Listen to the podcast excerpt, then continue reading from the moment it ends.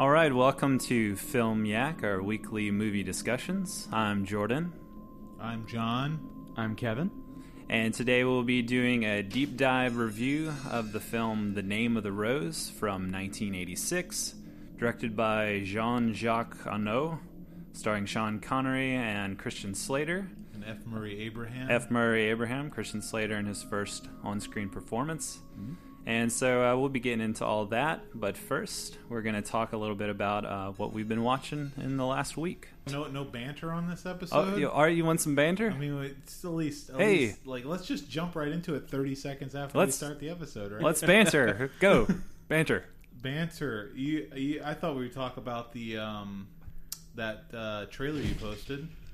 Isle of Dogs. Sure, Yes. Lovely, lovely I, new trailer from Wes watch it, Anderson's if you film. Want to say something about it? I'm excited about it. I yeah, I shared I'm it excited about online. it too. It looks great. You went and watched it? Yes. Yeah. Well, like you tagged me in it, and my brother tagged me in it. Oh, so you know, I'm morally obligated at this point. Yeah, it looks great. It's uh, Wes Anderson's new film, Isle Mm-hmm. of Dogs, stop animation. So, continuing that with uh, from Fantastic Mr. Fox. But yeah, the animation just looks even better, I think, than Definitely. Fantastic Mr. Fox. And I'm really, uh, I think I'm just more intrigued by this story. Um, Mm. I don't know, just with Fantastic Mr. Fox is a great story based on Roald Dahl's book, but. Uh, is this based on anything? Do you know, or Not is that this I know original of. story? yeah, I think this is an original story. Yeah. But it, um, I don't know, like Grand Budapest, the last movie that he did, it was an original story, but apparently it was also like heavily influenced by some series of books. Um, They talk about that in the film. They talk Yeah. about the author in the film. Right. Yes, yeah, yes, yeah, yes, yeah, yes. yeah. And I'm, and I'm sure with Anderson, plenty of other uh, references, like Oh, different sure. film influences and stuff. But yeah, Isle of Dogs is set in Japan in the future, where like there's a dog problem, so they A dog flew. a dog flu. Okay, yeah. Yeah. and then they they set them. They put all the dogs on Trash Island, and so uh, a kid comes looking for his lost dog. yeah. Looks really good, and lots of um, you know big A-listers as the voice actors and Sure. everything. Your girl, Greta Gerwig, she's in Oh, this. she's in that. I didn't even notice. I know Scarlett Johansson, uh, who uh, Bryan Cranston, couple Yeah, of the um, other Anderson regulars. Yeah, Jeff Goldblum, uh, Edward Norton, who has now become A kind of regular, part- yeah. yeah, like he started with uh, Moonrise, Moonrise Kingdom, Kingdom. and uh, I don't remember him being in Fantastic Mr. Fox, but uh, I don't think he was. yeah, but he was uh, in Grand Budapest for a little bit. Yeah, yeah. He was like the villain, right? One of the No, he was one of the good guys. Um, Adrien Brody was the bad guy. Oh yeah, Adrien Brody. Yeah. That's right. and Willem Dafoe looking. Oh, yeah.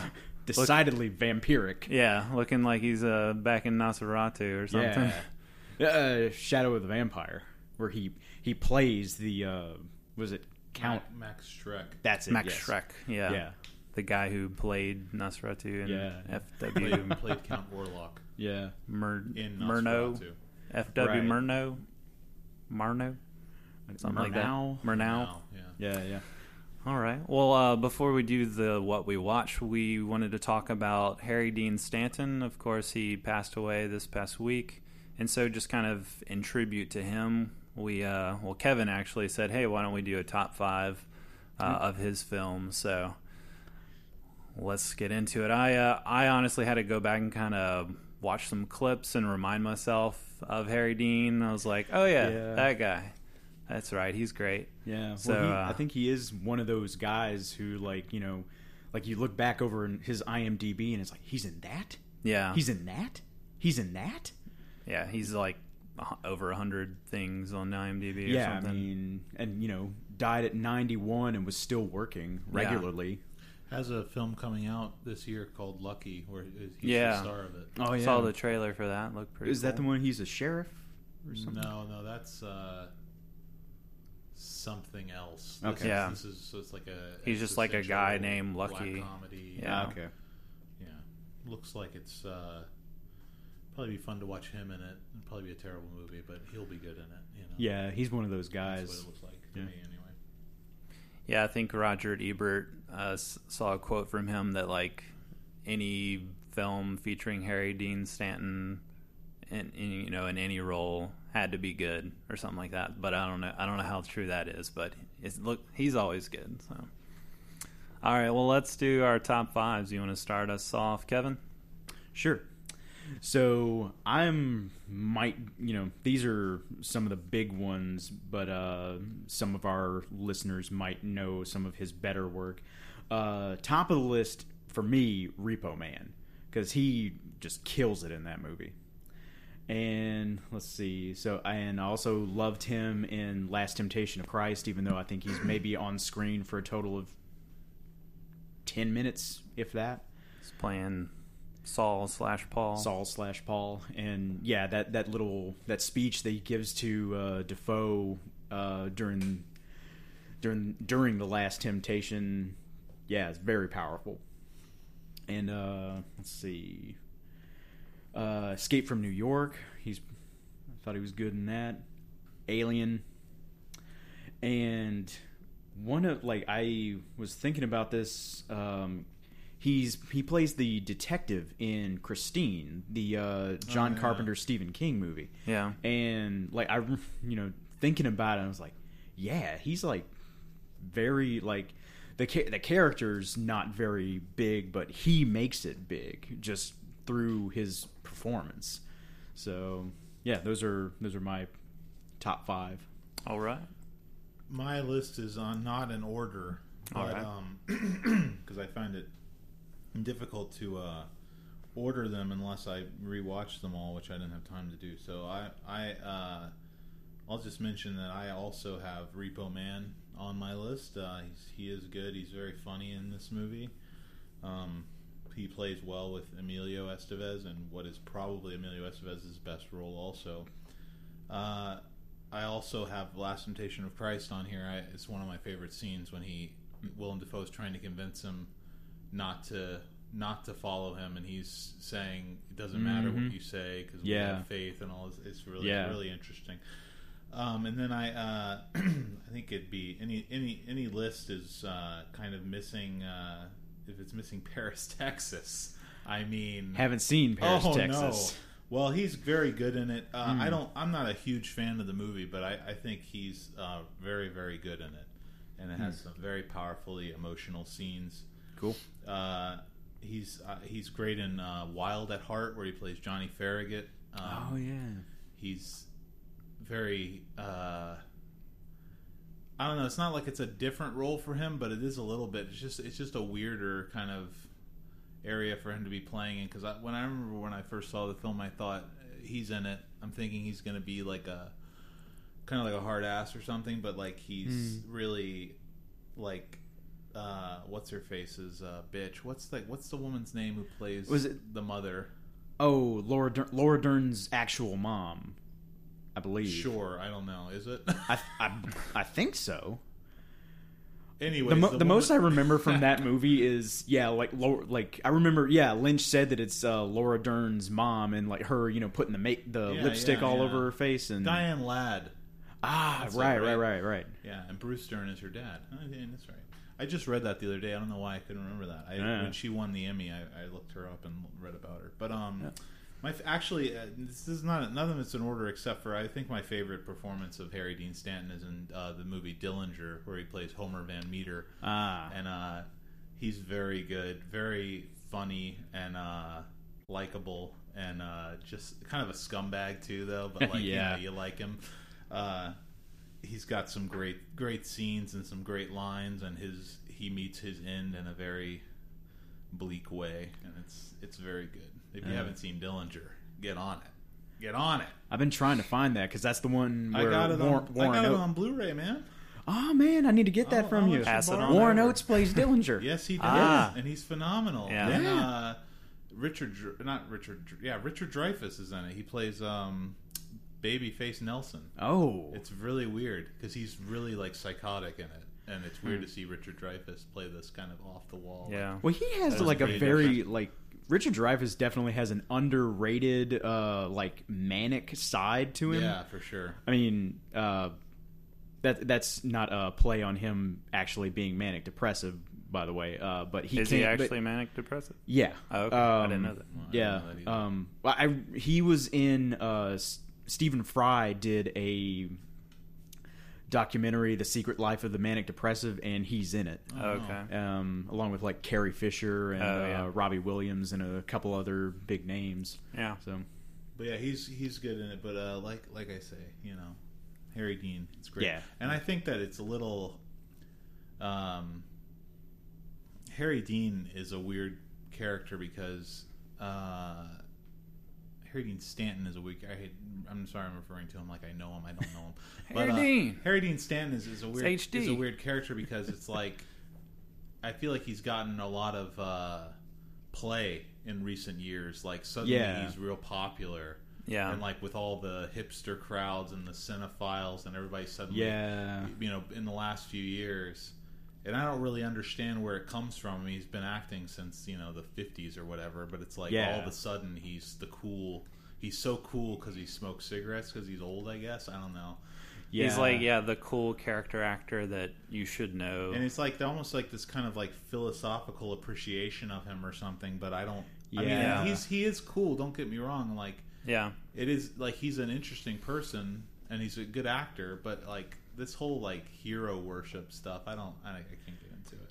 yeah, it's kind of like, oh, he deserves his due now, you know, that kind of thing. You know, Yeah. He But- should- yeah, I, I and I agree with that. He deserves to the, the acknowledgement of being a great actor, but I feel like it has very little to do with him acting. It's like almost like his persona outside of that. is Yeah. what Yeah. people are interested in. He does have an interesting persona. Like, uh, did y'all watch that little short I sent y'all Some on of it. Facebook? You sent me a Uh, short? No, like I a didn't little the no small parts video. Oh no, I didn't watch that. um, and it it takes a lot of footage from the documentary about his life. Uh, Hmm. What was it called? Partly fiction. Yeah. Harry Dean Stanton. Yeah, partly yeah. fiction.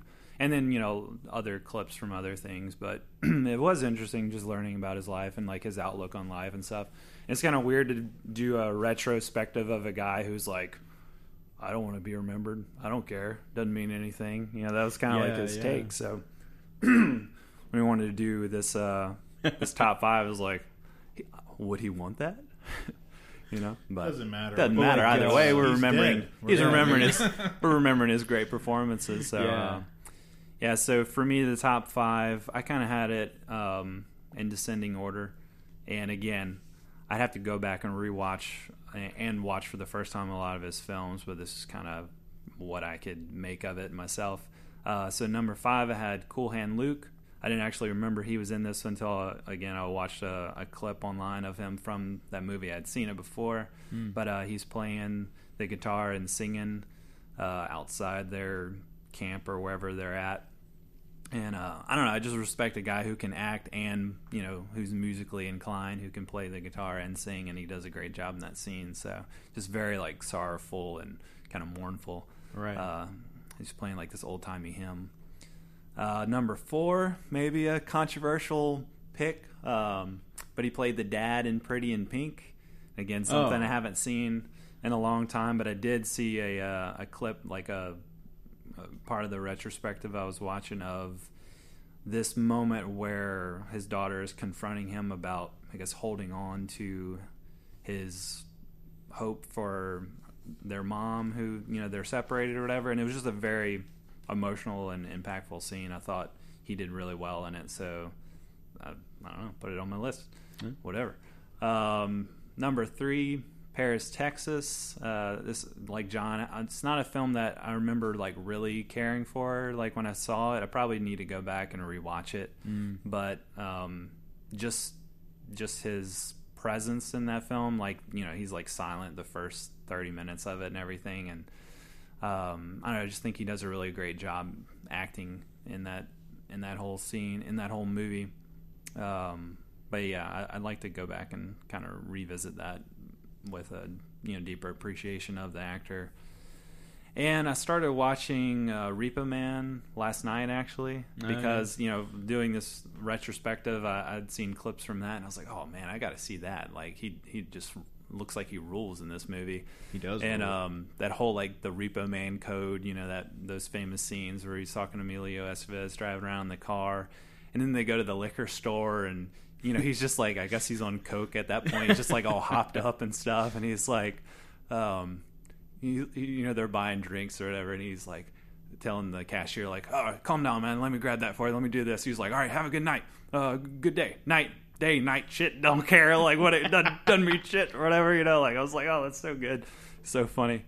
Um, and then of course, a, a number one, I put Alien because you know Yeah. he's he's really funny in that. He's really great in um, you know one of my top films. Uh, I really enjoy. So Cool. good old Harry Dean. That's right. All right. Well, let's move on to what we watched recently. John, you want to start us off? Sure. Thanks. So let me uh, get my Letterboxd up here. Got to get that letterbox. That's right. Place to rate your movies. That is the My place. Diary. Okay, so uh, I went and saw um, the new Darren Aronofsky film Mother! Exclamation point. Yes. And Yeah. uh, Lowercase m.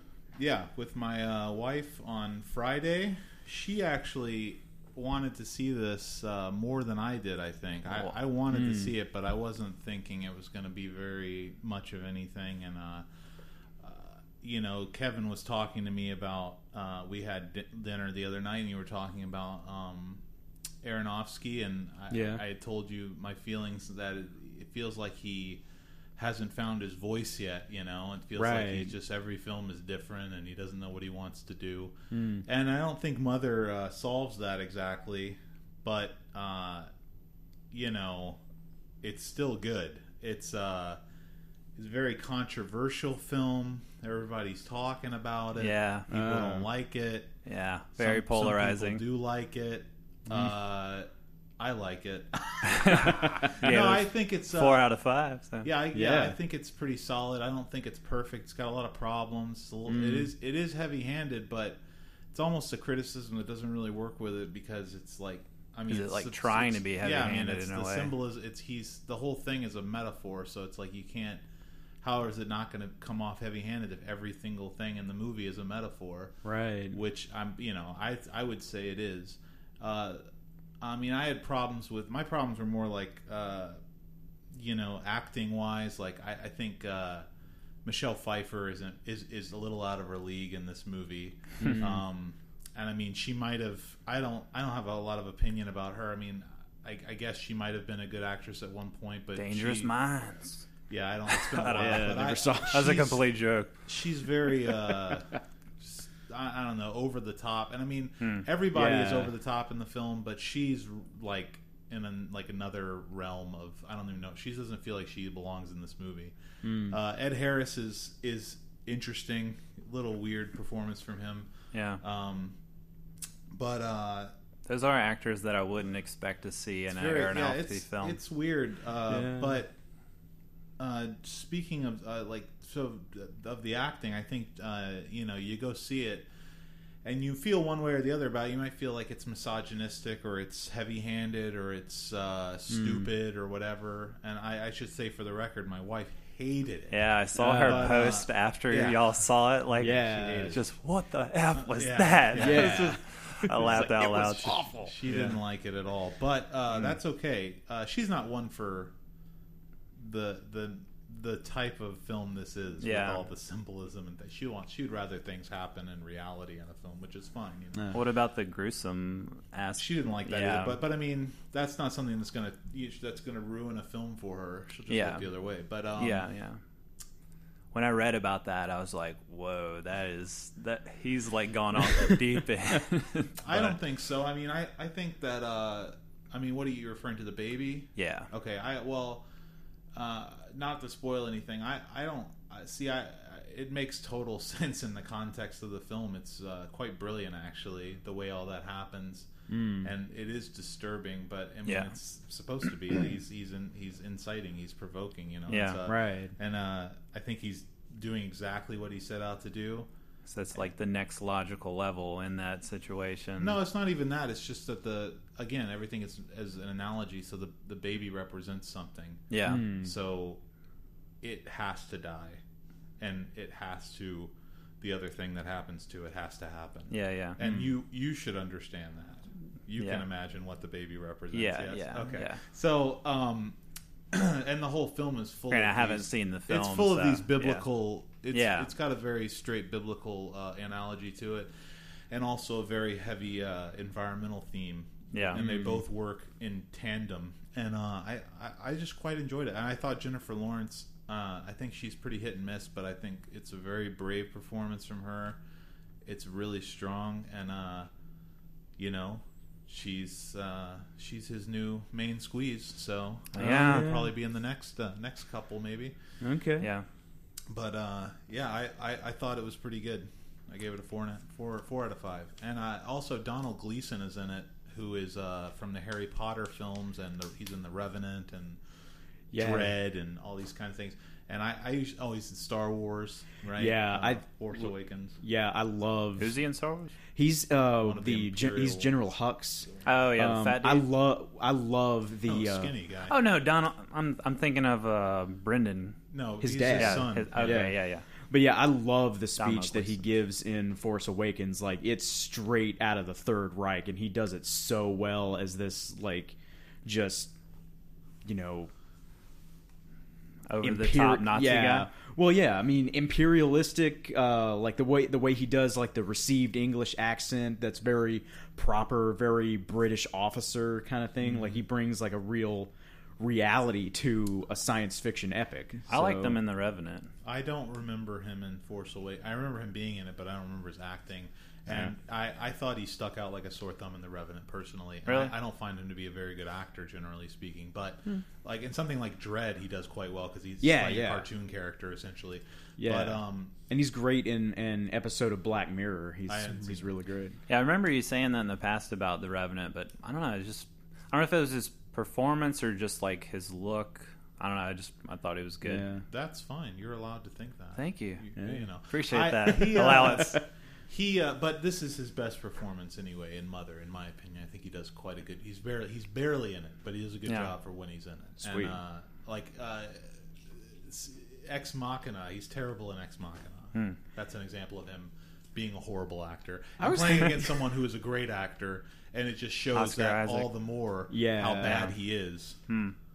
Oscar and, Isaac and is Alicia pretty. Vikander is decent in that film, and it's like yeah, yeah. he just can't he doesn't hold up against these people and it's the same for me it's the same thing with the revenant he can't hold up against Mm. Like tom hardy and and- DiCaprio, and DiCaprio yeah. and Yeah, the even, bear. even and even the other and even the other people who are in the in the crew he just he just doesn't strike me at he doesn't feel authentic in that film and everything else feels very authentic Uh, You're allowed that. Thank you so that's little uh, well, a little trivia. When we were talking about Mother, I um, took a quiz online about Aronofsky's films and stuff, and got most of them wrong because you know I'm an idiot. But um, probably I didn't. seen him in like 10 yeah, I hadn't seen Yeah. I hadn't seen them in a long time. But uh, I didn't realize that sticking with the biblical illusions, the original title for or working title or whatever for Mother was Six Days, referring to like on the sixth day God made man and woman. So I was like, Oh. oh, that's interesting.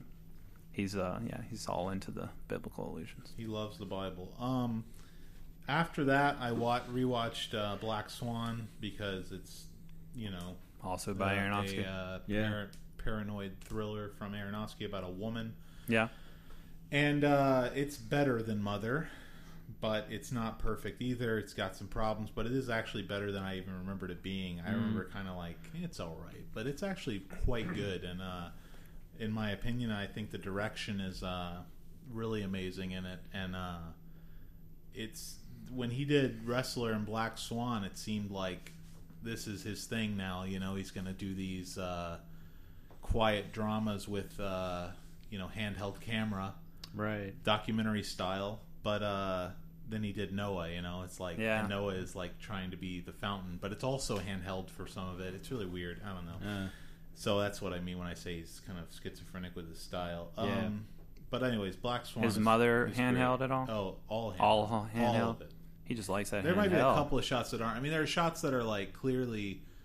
There's a lot of choreographed uh, sequences, like movements and uh, things, where they're like, you know, they're showing Jennifer Lawrence reacting to something, and they pan over and show what she's seeing, and it's like a lot of people doing a lot of things. Uh, so I mean, probably some of those shots are probably like dollied or something. I don't know. But, Yeah. um, Black Swan is quite good. I liked it a lot, and uh, I can't say enough about. I mean, I feel like Natalie Portman's a little overrated at this point, but it, it, I think it derives from this film in which her performance is like amazing. Yeah, Blake actually just rewatched Black Swan too, like Mm-hmm. kind like I think like the same night that you watched it. And like yeah, he was telling me about it later. Like he said, Natalie Portman just kills it Oh, in that she's movie. unreal, unreal good. She goes to some crazy places. Hmm. I liked her Um, in Garden State. Yeah, she's great in The Professional. Um, Yeah, uh, I watched, uh, rewatched uh, Beauty and the Beast, directed Yeah. by some guys who worked for Disney at the time. uh, from 1991, uh, the Disney animated film. We went and saw it in the theater. My wife impulse bought uh, tickets to see this and Princess and the Frog in October. Mm-hmm. And I had seen Beauty and the Beast in the theater before when it came a couple of years ago for some anniversary, some Blu-ray release. Mm-hmm. And uh, so this is my third time seeing it in the theater. I think, Wow. which is weird. Um, Yeah. But it's, uh, in my opinion, best of the best as far as these movies go, uh, and still not perfect at all. Not even close. You gave it a four out of Yeah, five. I mean, I like it, which, but I mean, looking at your letterbox, and I'm sure you'll talk about uh, "Merry Christmas, Mr. Lawrence" in a minute. And I was A like, little. it's like two and a half, and then Beauty and the Beast four stars. I was like, whoa, that's uh, interesting. That's see, that's uh, assuming that you can compare Merry Oh, yeah. Christmas, Mr. Lawrence, and Beauty Oh, I'm and not- the Beast. I don't think you can, but it was just shocking. I I was mean, like, oh, he didn't like that, but he likes Beauty and the Beast. Oh, okay. Beauty and the Beast to me is a, is better at what it's trying to do than Merry Christmas, Mr. Lawrence is. Okay. It's more successful, Yeah. and it's much more entertaining. Yeah, Way it's a- more It's an entertaining, fun picture. Good songs. I mean, yeah. I I still laugh at parts of it. Yeah. which is ridiculous because like I was You're laughing when I was a child, and I'm still laughing Yeah. at moments. yeah. I laugh more than my wife did, and she's the one who wants to see it. yeah. It's it's good. I've watched it recently with my kids, and yeah, it's a solid Disney flick. It's So- good stuff. Um, so I watched uh, "Merry Christmas, Mr. Lawrence." uh, Yeah. directed by uh, Nagisa Oshima, and uh, uh, from 19 Kevin is beat red at the studio here. And uh, this was a requirement of uh, Kevin put on me to watch this film because he beat me in a star rating thing. Star rating Uh, battle. So I watched this, and like I said before, the first six minutes or so, six out of five. right. The music Yeah. is phenomenal in that first sequence. The acting is phenomenal in that first sequence. And then everything just kind of uh, all that's the things that are phenomenal kind of go downhill for me. And I think that the acting is the acting is my main problem with the film. I thought that um, who plays Mr. Lawrence?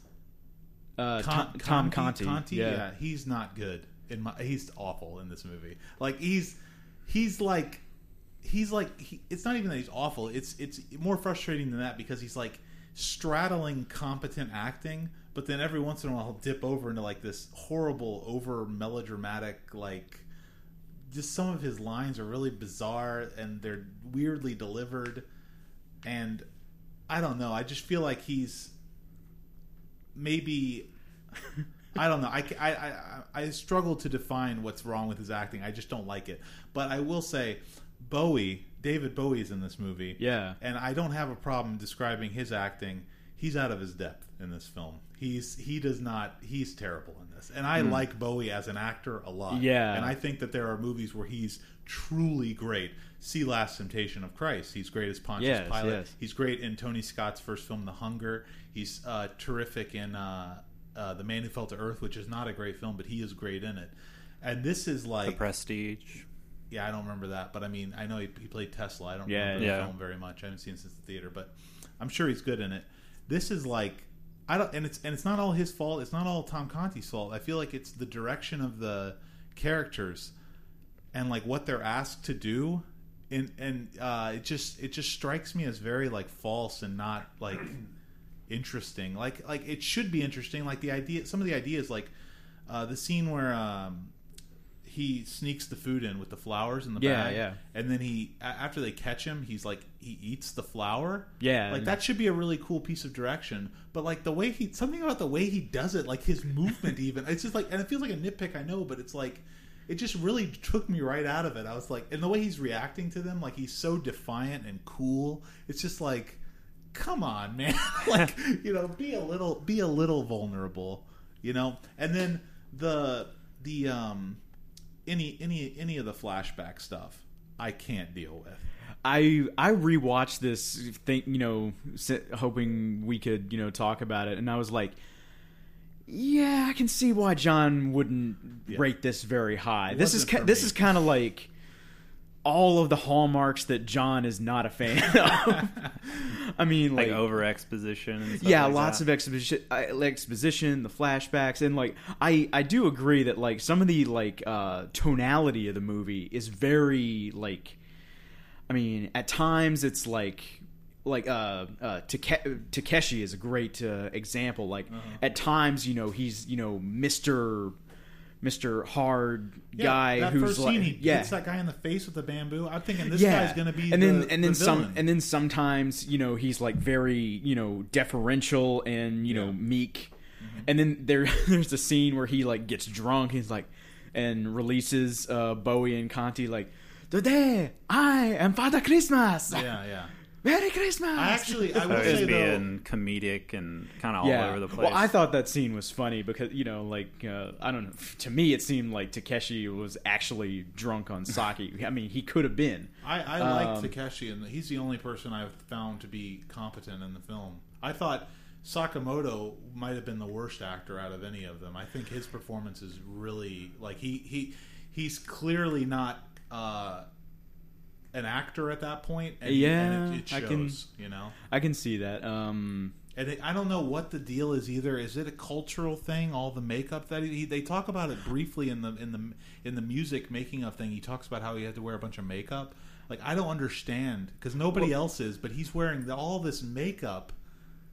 I don't know. Like, I think it might be. Um, yeah, like I think it's very briefly mentioned in like one of the scenes about how like there was some there was an uprising in Tokyo and he wasn't there for it and so now he kind of feels like you know maybe not exactly dishonored but like he feels like uh you know he has no like real purpose It's et like cetera, et cetera. Zechs in Gundam Wing, and he wears the mask of shame. I guess. nice Um, reference. Yeah, He's wearing the makeup of shame. yeah. Um, but yeah, I mean, I I don't know.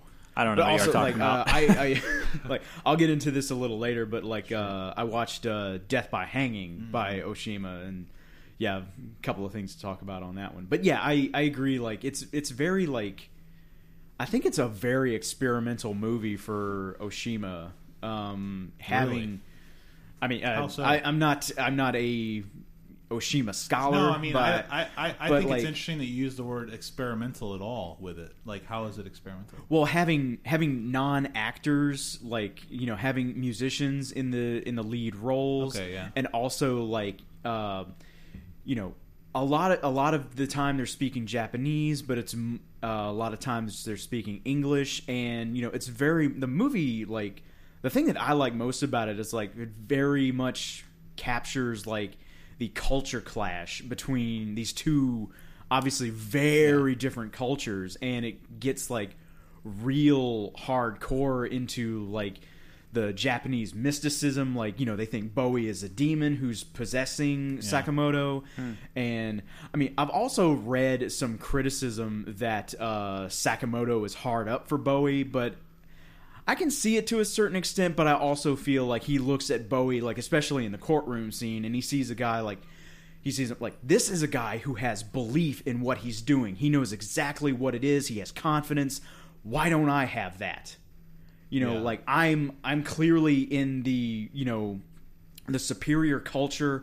Why am I the one who feels so down on myself in the presence of this of this man?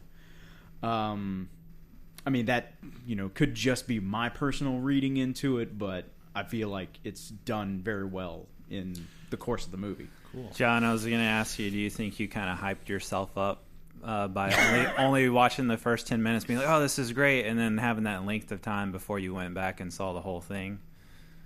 or did that? No, you don't, don't think, think that so. affected anything? No, Okay. not not really, because I mean, it's like I would feel It that is way. what it I would is. feel that way if I just like the movie didn't. The movie really doesn't live up to those first six minutes, and it's like it doesn't. But it's like uh, I can I can explain why I don't like it. I Hmm. like there are things I don't like about it, and none of those things are in the first six minutes. Those first six minutes are good. I like. I'm like when I say that, that first six that minutes, first yeah. that song, the theme "Merry Christmas, Mr. Lawrence," Yeah. Sakamoto's theme is unbelievably good. Yeah. and it really works with that tracking shot of them walking over to the uh, the little thing that they the interrogation or whatever. Yeah. and uh, that first scene when he walk when he wakes up Lawrence in the in the thing and they talk to each other and all that's great. I like all that. And I, I thought that was what the movie was going to be. Hmm. And it just kind of isn't. It's not really about. It's not. I guess that's my biggest problem with it. It's not really like it. You'd think it'd be like you, you read about it. It's about POWs in you know uh, Java or whatever. Yeah, yeah. And it's like I'm thinking it's going to be a like a prisoner of war movie. Like it's going to be about these guys and and it sort of is, but it's really not about that at all. It's really more about the like you say the culture clash. Yeah. You And- wanted more Deer Hunter Russian roulette. No, I don't want deer. this guy, who's being antagonistic now? No, I'm saying that's a it's a POW movie. No, it's not. Well, I mean that there's POW. There that, is a scene of that POW. scene. Yes. You, you wanted that to be the whole movie. No, I didn't. I Yeah. wanted it to be. I thought it might be more like. Um, okay, for one, obviously it's a POW film. What do you what do you expect in a POW film? A lot of torture. No, escape. You Well- expect them to be trying to escape. So, like, I was thinking The Great Escape, obviously, because you know The Great Escape is the the quintessential World War II POW film, and uh, obviously, I don't expect it to be like that. In because I mean, this is more like Oshima is clearly like an art house director, and I mean, you know, A Great Escape is like a big Hollywood, you know. Uh, jerk off fest but it's like but it's a it's a good movie and uh I expected, yeah, there to be something more to it other than this like heavy theme of like you know uh, Tom Conti trying to bridge the divide between the British soldiers and the Japanese soldiers. And then when they Right. when they brought all the uh, the English soldiers out, there are certain things I just didn't even understand. Like, and I'm I, I don't know if I was checked out or what, but like Sakamoto orders all the uh, injured to come out. Yeah. Like why? Like what does that what, what does that have to do with any? Like I should understand. It just like feels like all of a sudden he's like evil, and it's like why are you acting like this? You haven't been acting like this the entire movie. You've been like relatively level headed, and like all of a sudden you're like this evil bastard. And I was expect I was really expecting them to execute everybody because they set up the machine gun. Right? Yeah. And I was like, what are they? I was like, obviously they're just going to execute everybody. Well, I think um Then they don't. Well- I'm like, where? I need my blood squibs. I need here. my squibs here.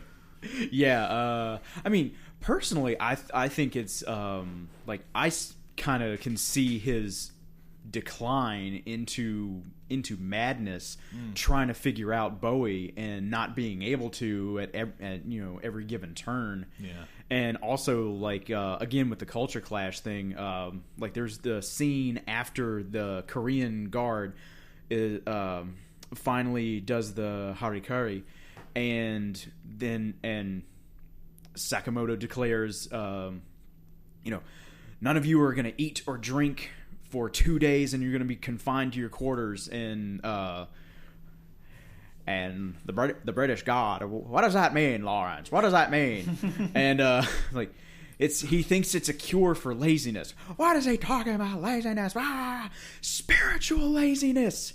Right. And you know, like, you know, if we do it, he will too. You know, like, so I think it's. I mean, Yeah, I, and I, that, I, I feel like the audience for this movie might might have been slightly confused. yeah, Um, I mean, I, Oshima might have had a very, you know, definite audience for for this movie, but like I feel like, you know, Western audiences, I mean, they can kind of see where the cultures are clashing, but like unless you know a little bit more about British culture or about Japanese culture, I feel like you can get lost in some of the some of the, you know, little intricacies that they kind of go into. yeah. Yeah, I will say I like the ending of the film. I Yeah. like the last scene with Tom Conti and, and Takeshi in the in the prison cell. Yeah, And, uh, like and Takeshi does a even the great last- job in that. Yeah, and even the last the last moment, I think it could it could like be conceived as like or perceived as cheesy or something, but I actually really liked it. I liked the Me whole- too, yeah. I think it's Kevin pretty- said pretty earlier that you broke his heart with uh, giving it 2.5. Sorry, Kevin. Uh, You know we are we are we are our opinions. You know, I mean, I guess, you know, what do you want me? You want me to lie to you and tell you I loved it?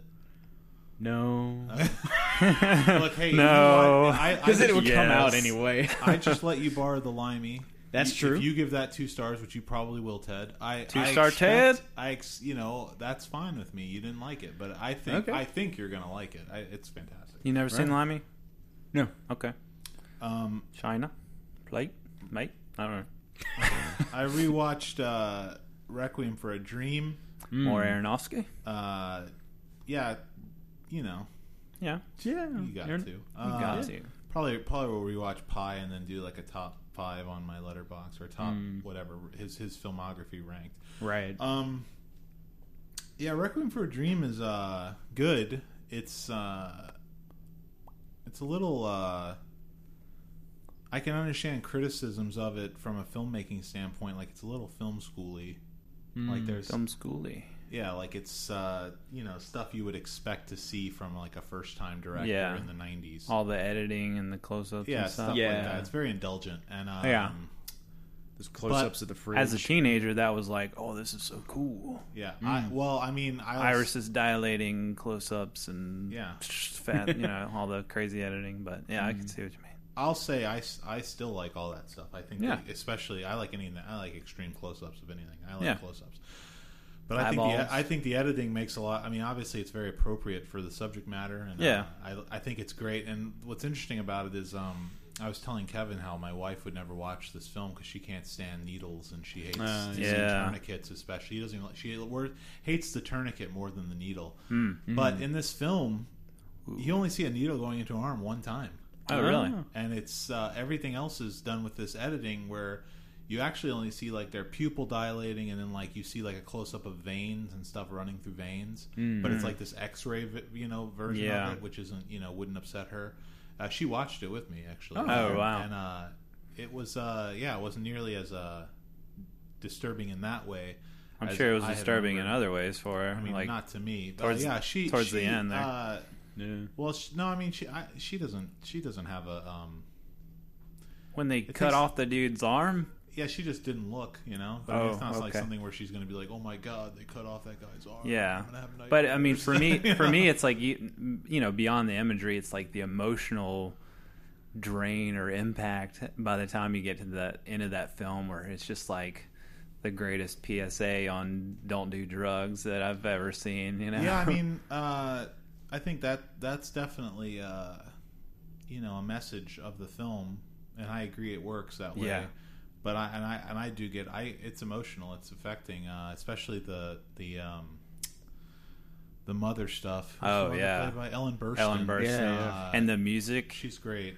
I actually think the music is probably the weakest part Really? at this point. Yeah, I think To me, uh, that music at the end, though, with all that going on, it's just, yeah, Yeah, I It- mean it's that it works with the film, and some of it's good, but I think uh, some of the it's very like techno pop at times. and Yeah. it's Uh. pretty it's pretty dated and uh, yeah. doesn't sound very. Good. I haven't seen it in so many years, but I mean, it's Same stuck here. with me.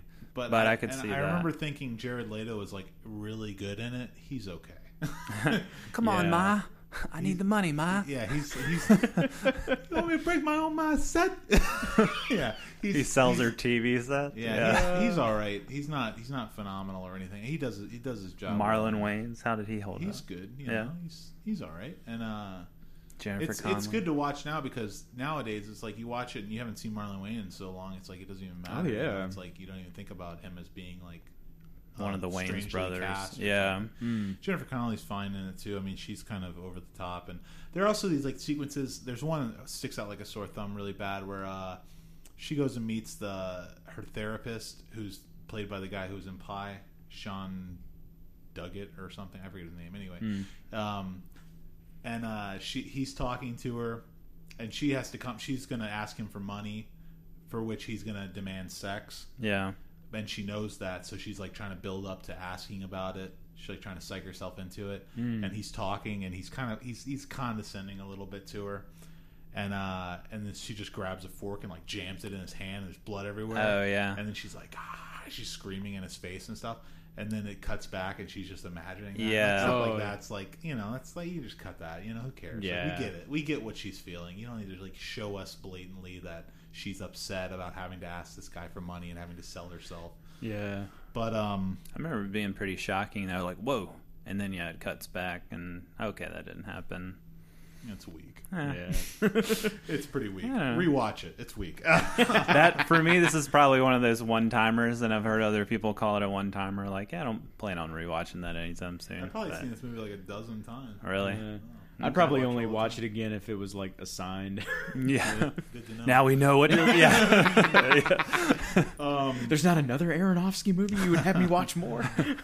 now you've seen the fountain. It's over. Yeah. Uh, True. I watched. Uh, I rented three films. I rented uh, Merry Christmas, Mr. Lawrence, and Mhm. Name of the Rose, and then I also saw uh, the beautiful La- My Beautiful Laundrette, which was just recently released on Criterion Blu-ray and on the on the library shelf. So I rented it too. That's yeah, I was about to say, by where'd you rent it from?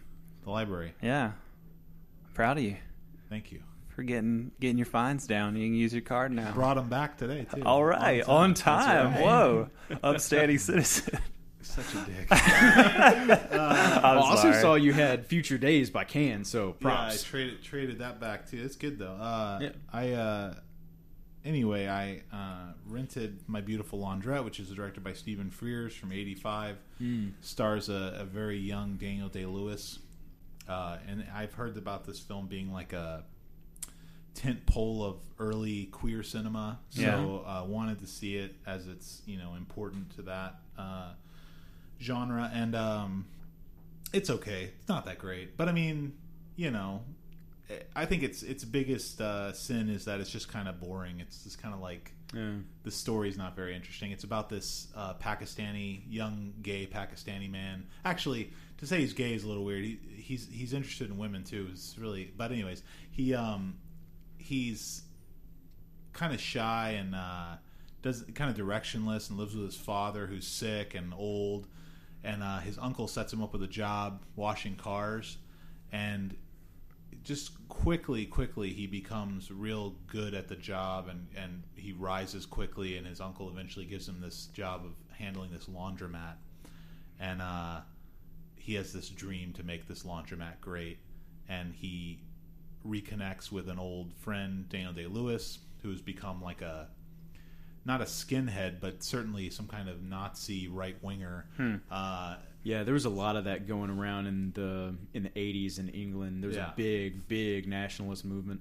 Yeah, so they obviously don't care for the Pakistanis, and uh, his so but but Daniel Day Lewis is gay and he loves the Pakistani man, and they are to, you know they're together secretly. Um, but his friends who are the right wingers, they obviously hate the Pakistanis. so there's a conflict there, which is kind of interesting, but it doesn't it doesn't really play a lot with that. I mean, it kind of culminates with that, but all throughout the film, that's a very like minor part of it it's more about the Pakistan. It's not more about. It's not so much about the relationship it's about this Pakistani guy uh, building this laundromat up and like dealing with his family, and his family wants him to do wants him to marry this girl who actually is his cousin, which is really weird. I don't know if that's like a cultural thing for them or something, but like it's his maybe. uncle's daughter, so like he wants her, Yeah. him to marry her Keep it in the family. and uh, and uh, you know his his uh, dad is again like sick. He's having to deal with that, and you know it's a lot of different things like that. And there's like this like weird crime element to it where Hmm. his other uncle is a drug dealer, and he ends up stealing drugs from him to finance the laundromat reno- renovation. But uh, you know it's okay. Film I- set around a laundromat. I mean, how could that be boring? Right. It's Yeah. uh it's not it's not like it's not like it's a, you know, piece of junk or anything. It's all right. It's just not uh I give it a 3 out of 5. It's okay. All right. I'd watch it again at some point in the distant future. Um and then finally uh yesterday we had a open house at the school, so I had like 2 hours to kill. And I decided just not to go home, just stay at the school. And uh, cuz I can get Filmstruck at school. Yeah. Nice. So I watched uh, Oshima's Night and Fog in Japan. Mhm. You seen this? no, Okay. I've Uh, been that the trying whole- to watch more Oshima you movies. should see this movie because this is way better than Merry Christmas, Mr. Lawrence. Night, Night and Fog in Japan. Yeah. that's the title. Okay, Right. Night and Fog in Japan. It's from 1960, and it is about uh, student revolutionists or revolutionaries.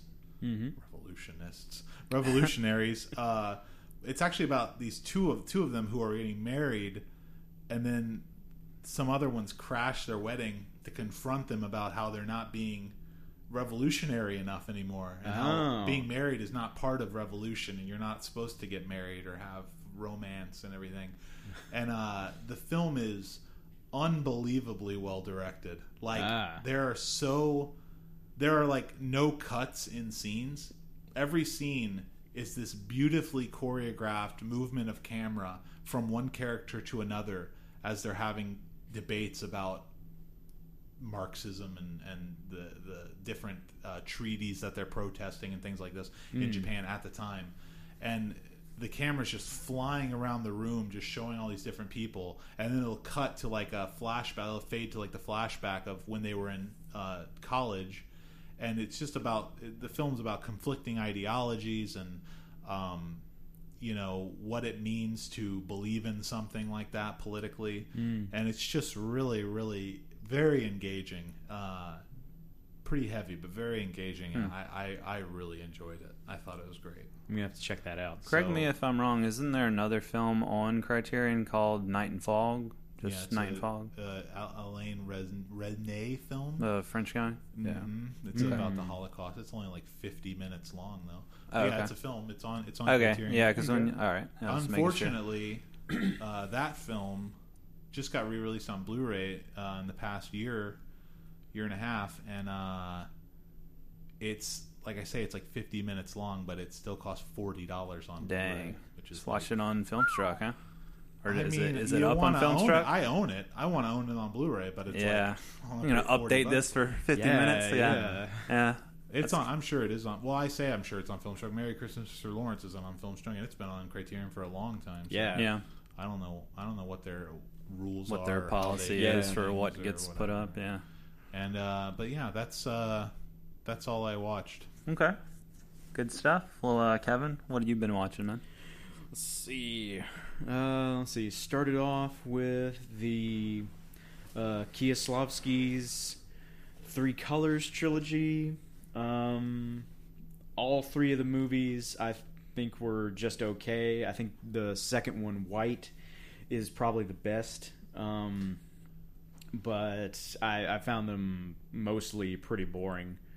Um, good acting, but you know doesn't like doesn't have a whole lot of. I didn't think it had a whole lot of emotion in any of the movies. You seen Um, those, John?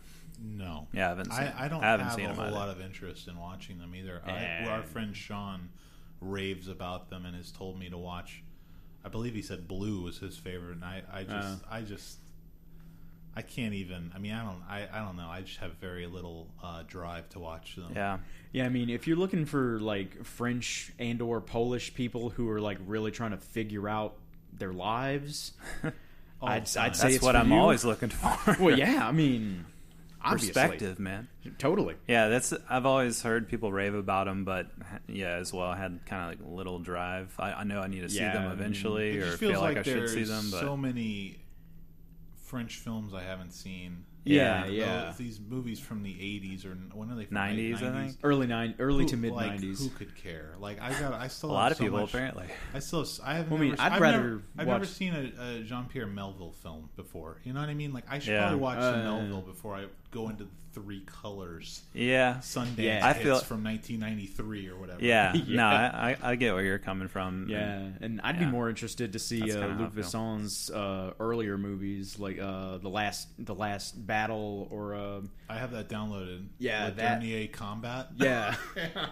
the last battle. yeah. Uh, and also, I mean, I've seen Subway? Uh, Oh, you're talking about I- Jules? yeah, I need- You said Jules Dassin or No, Luc Dassin? Besson. Luc Besson. Or Luc Besson. Yeah, because he he started to come around like late '80s, early '90s, and um, yeah, um, Le Dernier Combat and Subway, and uh, then you get to uh, Nikita, which I've seen. I, I think it's actually pretty good.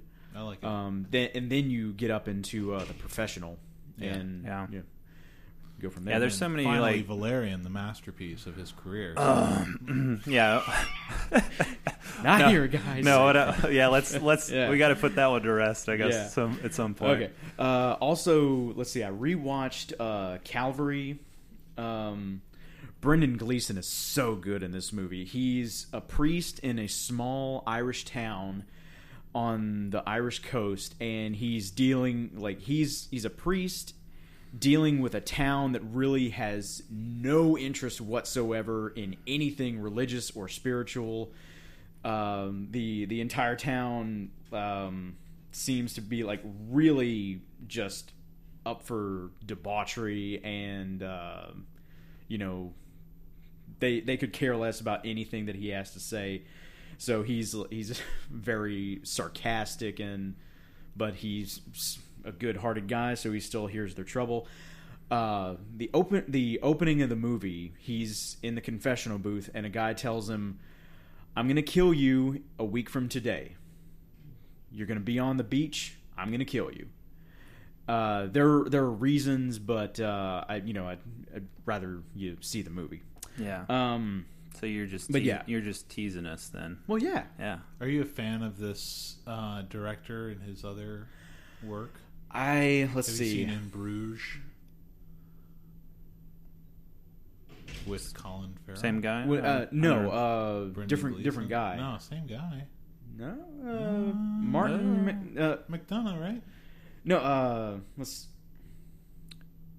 No, this one is John Michael McDonagh. Oh, there's two different McDonaghs. Yeah, I mean, I this guy might be like his brother or something, cousin. cousin. Yeah. Oh, Uh, I did not know that. Oh, I'm think. Oh, I might have been confusing it then with. Oh, yeah, like Seven Psychopaths and In Bruges. There's a reference to In Bruges in Calvary. Uh, Brendan Gleeson is reading a newspaper, and on the like bottom cover, like uh, two hitmen wanted in child murder. Oh, really? Yeah, This guy wrote, uh, directed The Guard.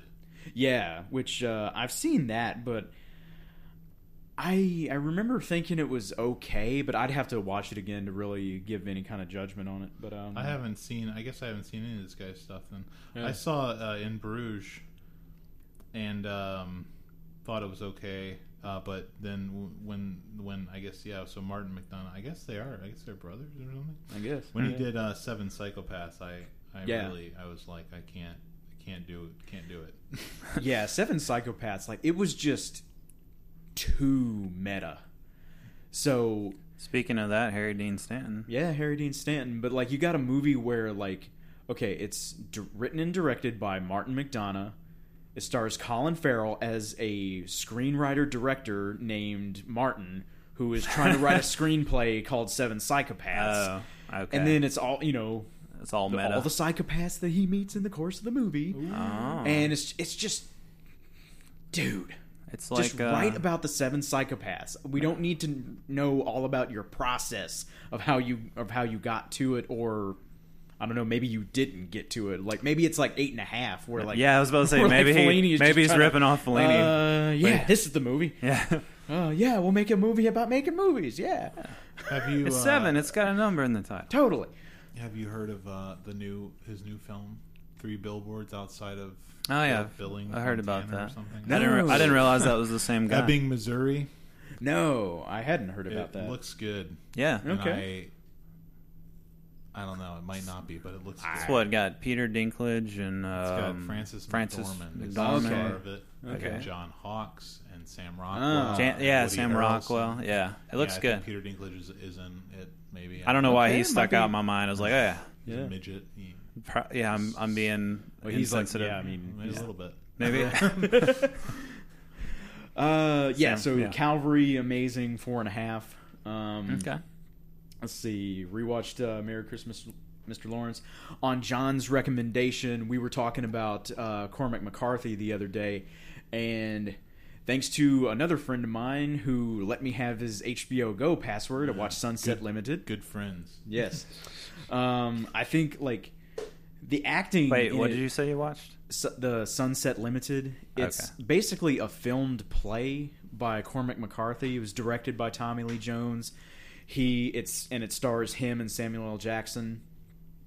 I think the acting is really great in in the in the thing, but uh, my my only thing is like you know it's it's an hour and a half in one room and it's two dudes talking and it's very like um like Tommy Lee Jones's character has been like he tried to commit suicide but Samuel L. Jackson saved him so he brings him back to uh, his apartment and like they're talking and like and it's basically an hour and a half of pessimist versus optimist and I don't know. I, for me, it just didn't sustain for the entire hour and a half. But I do, I do really like Samuel L. Jackson and Tommy Lee Jones in this. I'm still thinking I need to meet this friend with uh, this HBO Go password. You know him.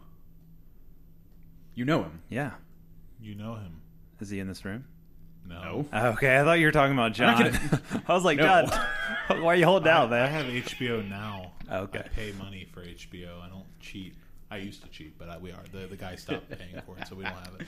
Alright. We pay like $13 a month for it. Oh, Ooh, well. that's, yeah. That's, Uh, Yeah. Worth every Yeah. cent. We love for sure. okay, what else you got, Kevin? Uh, let's see. Rewatched Life of Brian because I signed it to Jordan, Yes. who also broke my heart. we'll get to that. yeah.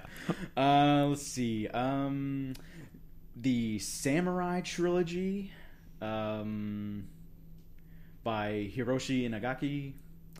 Uh, again, like the the first one, I thought was pretty good. Like it uh, establishes that uh, Toshiro Mifune's character is, um, you know, he's uh, born into like the lower class, and he wants to be a samurai, and you know he's you know all full of fire and everything, like typical Mish- Toshiro Mifune. Yeah. And yeah, so that one that one I gave three stars, but the next two are two and a half because like the end of the the end of the first movie, he goes off and like you know he's going on his journey to become a legit samurai. The next two movies feature very little of that. It's like uh, the I guess it's like what I guess would be a Japanese soap opera Hmm. at some point because like there are two women who are interested in him and one of them's like following him like you know through the entire storyline Are they hot? kind of uh um At least there's that. yeah and like and at the, the end of the second one like this one girl who's like been all over him the entire time he and he finally like tries to kiss her and she's like no no what are you doing and then You've been leading me on, lady. well, and then like so he like backs off and then he leaves to, you know, further his samurai education. And then she's like, "Where'd you go? Where'd you go? Where'd you go?" Like, Soap opera. yes. He went to a soap opera? It's basically a they're, they're soap in a opera. soap opera. uh, let's see. And then uh let's see. Uh the girl with all the gifts. You love this movie. Yeah, one Whoa. star. What is this about? Um, so it takes place in England. There's a zombie epidemic, and this time, for extra fun, it's a fungal infection. Okay. Which I'm like, How can this not be good? Well, like at this point, I'm like, as soon as as soon as Glenn Close says that it's a fungal infection, I'm like, okay, let me just w- read The Fireman by Joe Hill again, because that one at least was interesting. But That's a reference that all our listeners will totally understand. I hope so. If if you have a chance, read The Fireman by Joe Hill. It's really not. Uh, I, I feel like it's uh, more of a. Uh, I haven't seen the film, but I I am aware of it, and uh, it seems more like a. Uh, the fungal thing is more just capitalizing on on like Last of Us, the popularity of the video game Last of Us, which is also a fungal zombie thing. that might be why I don't have a better appreciation for the movie. I don't know, like half, not aware half of of either is of these like things. well, half of it is half of it is zombie apocalypse, and then the other half of it is zombie version of Lord of the Flies. Because because um, there's uh, there's something with like with the fungal infection, like it can get into uh, babies in the womb, and so they become zombies in the womb, and they can and, And so they so their it's way out like of the mom yeah, and instead of C section, it's basically O section, or Z section. whichever. um, but yeah, so like the, there are these kids who are like born with this, but they're like sometimes they're kind of okay, but sometimes they're not. Um, the the the main character, the girl with all the gifts, like she's in like this uh, army compound where they're you know holding the kids and try to figure out what makes them tick, why they're different from all the other quote unquote hungries, which is what they call the zombies. That's brutal. It is, Hungries. yeah, hungries, and um, Hungry, hungry zombies. hungry, hungry zombies. And yeah, so so there are these kids who have like been born into like civilization, and they're like you know on a fairly even keel until they like start really getting a scent of human flesh. But then like they like they have to they have to leave the compound and they end up in London and there are all these other kids who have like the same thing but you know they've been living on their own for goodness knows how many years so Lord of the Flies. Um So what kind of And- gifts does this girl have? uh she's really smart. She can Isn't she, can do the? She's not like immune to the thing or whatever. No, She uh, no, she thing? she's she's a she turns into a zombie when she smells human flesh. Oh wow. But, I um, yeah, I don't. So she can and go there's back also and this forth. there, yeah she goes back and forth Hmm. and there's also like uh there's this special gel that the people that the non-infected wear to keep Like a their hair gel in their hair. no a skin gel to keep Oh. their to keep the kids from smelling them So they cover their whole goofy. bodies in gel. as far as i know That's goofy. yeah, that sounds dumb. yeah Is and Chiwetel Ejiofor in this movie? no he's Who's, not Who, who is in this? Is somebody? Uh, let's see. The uh, let's see. The biggest names would be Glenn Close and Paddy Considine, who like I, he's a, I like him as an actor. I think he's pretty Sure. good in this, but the, the movie itself is just brutal. It's I thought it had so bad. stars in it. I don't know why I thought that. Uh, Glenn I mean, Close. I mean, star like you know, like, she's she's the main character. yeah, yeah. Oh, okay. Okay, what Um, else you got? Last but not least, uh, watch Death by Hanging by Nagisa Oshima. And Not quite as good not, as no, not nearly as good as John. You don't have to point that out. That's rude. I was trying to give you favor, man. At my expense. At your expense. anyway, Nagasaki um, Oshima. Yeah. So it's about um, like the movie opens with this with Oshima himself doing this narration about um, the death penalty in Japan, and like there's a he shows a poll of like who thinks it should be abolished, who thinks it should be kept, uh, who's undecided, and and then it's like you people who uh, want to who don't want to abolish the death penalty you ever seen an execution? You ever been inside an execution room? And so like they go into an execution room in this in this prison and like it and so this guy is about to be executed and they go through with his execution but he doesn't die. So then they get into like all these moral dilemmas like well, is he brain dead? Like, is he still technically a person? Can we kill him again? I mean, and you know, like, well, we can't execute him again. He was never officially executed. And uh, the the prison chaplain, he's like, his soul's in God's hands. Like, do what you want. And so, like, it goes into this thing of them like, eventually he comes around, and they're trying to like get him back to the murderous person that he was before he was executed. So they can kill him again? basically. And it's this uh, it's this really interesting look at like you know not only the death penalty but like um you know who deserves to be executed um you know do, does mental retardation or any of that play a factor in it? Um and and yeah like him like tech, kind of being a non-person like what's what is what is the ethical decision there? And then uh, like it gets real funny because it like in a like very really funny in a dark way because they're like trying to reconstruct like the murder and the rape and like there's there's a part where they actually like leave the prison with him and like retrace his steps. And uh and then then it gets into this whole thing about him being a cultural korean. And um like it's actually based on an actual guy who um was a cultural Korean who like did uh, some rapes and murders of some Japanese schoolgirls, and uh, and then like he wrote a book about it, and it became like the biggest hit sensation book in Japan that year. And Oshima actually said like this is the most important pre-war Japanese any of anyone in the country.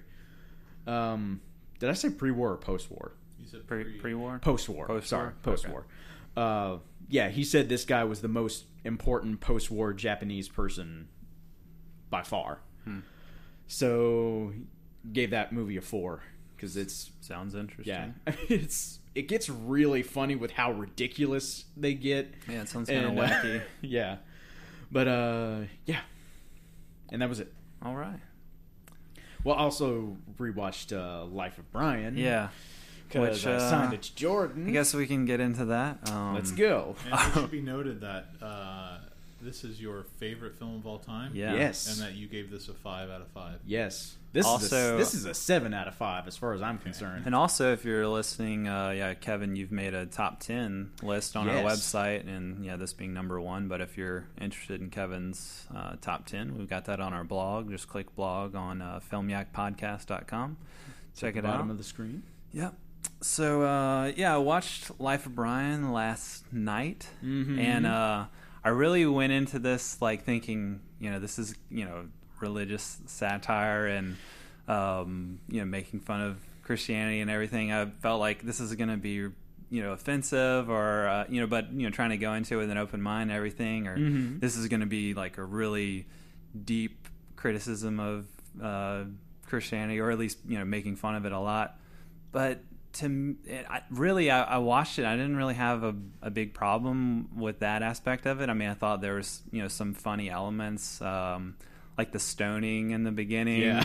Uh, where they're about to stone a guy because he said the name of God, and then like the Pharisee, I guess, who's having him stoned, accidentally says Jehovah, and they all stone him instead and throw like this giant rock on him.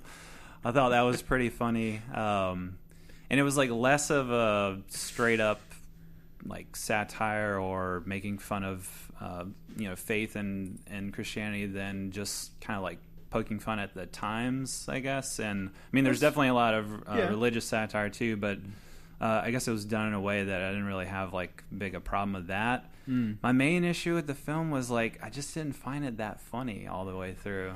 Like I gave it a 2.5. Like I just there was some Same joke. thing you gave to Hard to Be a God. Like, wow. Yeah, yeah, that's right. you didn't right. find that one funny either. Ah. Apparently. Well, it- that one wasn't trying to be funny. At least, like this one, I felt like there was lots of times where they were trying to be funny in the Monty Python way, and I just didn't find it that amusing. Well, I think uh, having not seen Life of Brian, Uh-huh. but having a deep, deep uh, unappreciation for British comedy, I, I don't find I don't Uh. find British comedy to be my kind of thing, and Yeah. I feel like yeah, I feel, yeah. if, if you know, just Kevin, this is your thing. You Yeah. love British This is- stuff. I'm all And about the British. You man. love British shows, books, music, movies.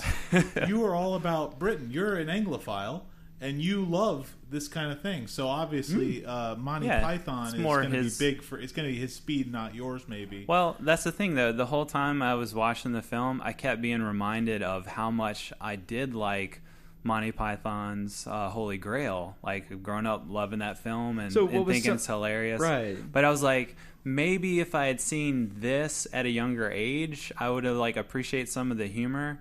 But Maybe if with- you watch Holy Grail or now, it would may- suck. may- and yeah, maybe if I watch Holy Grail now, I wouldn't like it as much because I'm not 14 anymore. You know, on the outside at least.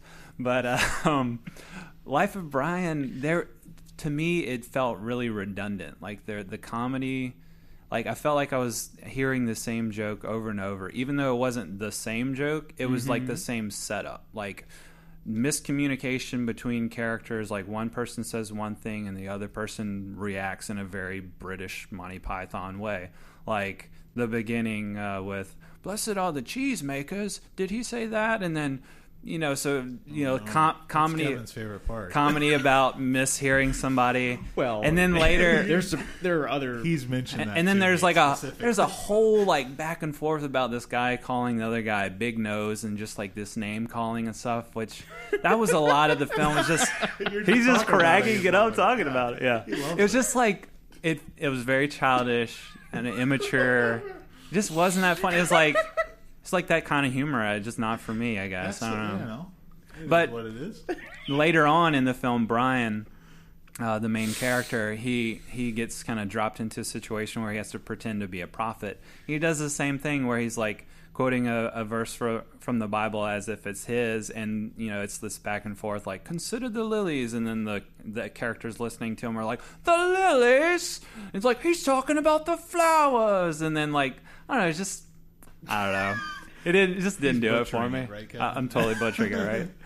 well, like I, And then the whole stuff Not to- with not- Pontius Pilate, like him, him having a speech impediment, is like, all right, like, and they they just belabor this kind of thing on and on. I'm like, all right, I, I'm just kind of bored, honestly. So sorry. Let's hear your rebuttal, Kevin. well, I mean, if it's not for you, it's not for you. I mean, I just. All right, like, well, I have I'm- one more point. Okay. All right, okay. so I, I know it's a comedy. It's Monty Python, and they're just kind of stringing these gags together and everything. they're sketches. I'm- yeah, it's just a bunch of different sketches. But one thing that really bothered me was like, come on, guys. You can find some more actors. You don't all have to play like six different characters. Like that was distracting. Like John Cleese is like the centurion, and he's like the leader of the People's Front of Judea or whatever. And he's like five other bit parts. I'm just like, really? We couldn't Yes. find some other other people like to play these other It's parts. funny. It's know. funny you bring that up. Uh, And I know that's kind of like their shtick. Like they're like, Well, yeah, but you know, like, five the troupe of Monty Python, or they're all playing like everybody. They're Yeah, like, yeah, I Six mean- characters played forty people or whatever. But Yeah. I don't know. That was that just didn't do it for me. And maybe that was why it felt redundant because it's like the same voices. Or in their in, in they're using you know different like character voices and stuff, but it's like Yeah. the same faces, you know, just in a different costume. I don't know that that didn't do it for me. Mm. And I was gonna say, with it being a comedy and Monty Python and like sketches, hmm I wanted like I didn't. The main thing was like Brian's the main character, and it does it some in some way like try and have a narrative or a plot where you're following him into like how he gets involved in like the political movement and stuff. And like once that started going, I'm like, oh, there's a plot here, and like it kept going. And it's just like I just wasn't invested in his character or engaged and like maybe I shouldn't have been it's just like it's just Monty Python it's just a comedy but I was like I need a little bit more to like pull me into this and I was just kind of watching it go by like whatever You didn't feel like that he was put upon and misunderstood through the entire movie. Like I mean it got to that like the whole thing with him like pretending to be a prophet. He's just doing that so because the other prophets are up there, you know, and so he has to kind of do this and you know. And to them only shall be, and the, by now the centurions are gone, and you know he's baited the crowd, so that gets them that gets them going, and I guess you know, that the part entire time just leave me alone, leave me alone. I guess by that point, like I was already kind of bored, and like it that like did develop like oh he's mistaken as the Messiah later on, like towards the end. But that again just kind of felt like like another sketch, and then tagged on, and then like and then he ends up you know being mistaken as the Messiah, and the movie goes on. He he's crucified, and they sing a song at the end. The end. I'm just like I don't know, just didn't really do it for Kevin me. is pissed. He's so mad. I, I just don't, I just don't get it. I now mean- you know how I feel when you rate Paul Thomas Anderson films. Two out of five, Kevin. Two point five. Boogie Nights, two out of five. Get dead, my friend. hey, this is his moment to be back. Unbelievable. yeah, to the hand. so, so what don't you get? What's your what's your rebuttal?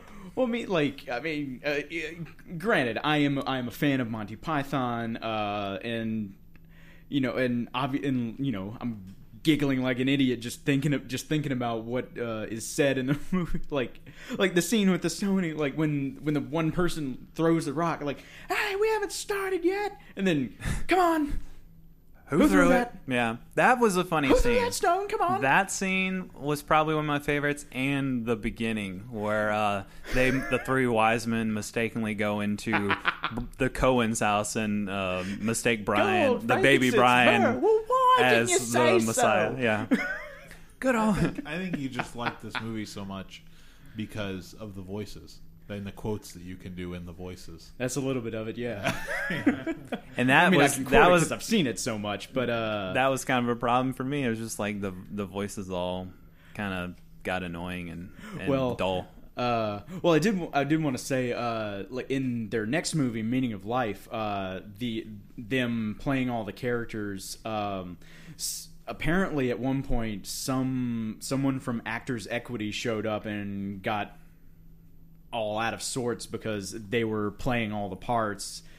Um, Oh, like the union or yeah, so you- Like, oh, you need to get putting- these you're putting parts a- to yeah, you're putting actors out of work. Yeah. But uh, I mean. Meaning They're of Life had a huge cast. Like, Hmm. uh, yeah, the Pythons play a lot of parts, but there's also a lot of other parts that you know don't you know like you only see them for one sketch because Meaning of Life is is a bunch of sketches and it doesn't have a strict. Through I like line. that Brian was, you know, did that character, did that actor play multiple people too?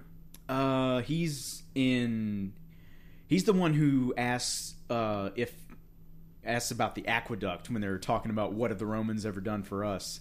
Oh, okay. And uh, I like that. Well, mainly I couldn't recognize him in any of the other parts. Maybe he played some other parts, but yeah, they, I they thought kept, they they kept him mostly as Brian because he was He was Brian. he was Brian. He's yeah. the lead character. I thought they could have benefited from some more actors in there, bigger cast, but Well, eh. Bob Hoskins was supposed to be in it, but uh, he ended up having to pull out for some reason, and Terry Jones ended up taking his spot in the uh, the scene. Yeah. where, Willie Swadwick. I think he's- Willie Swadja. I think he's credited as Bob Hoskins He might on be. IMDb. I was like, Terry Jones is Bob Hoskins. I don't remember Yeah, because uh, yeah, because Bob Hoskins was supposed was supposed to be in that, but he wasn't able to make it for whatever reason. I did like um, Terry Gilliam as the jailer, like the like the Igor looking, creepy looking dude. He always that. plays that kind of part. favoritism. Yeah.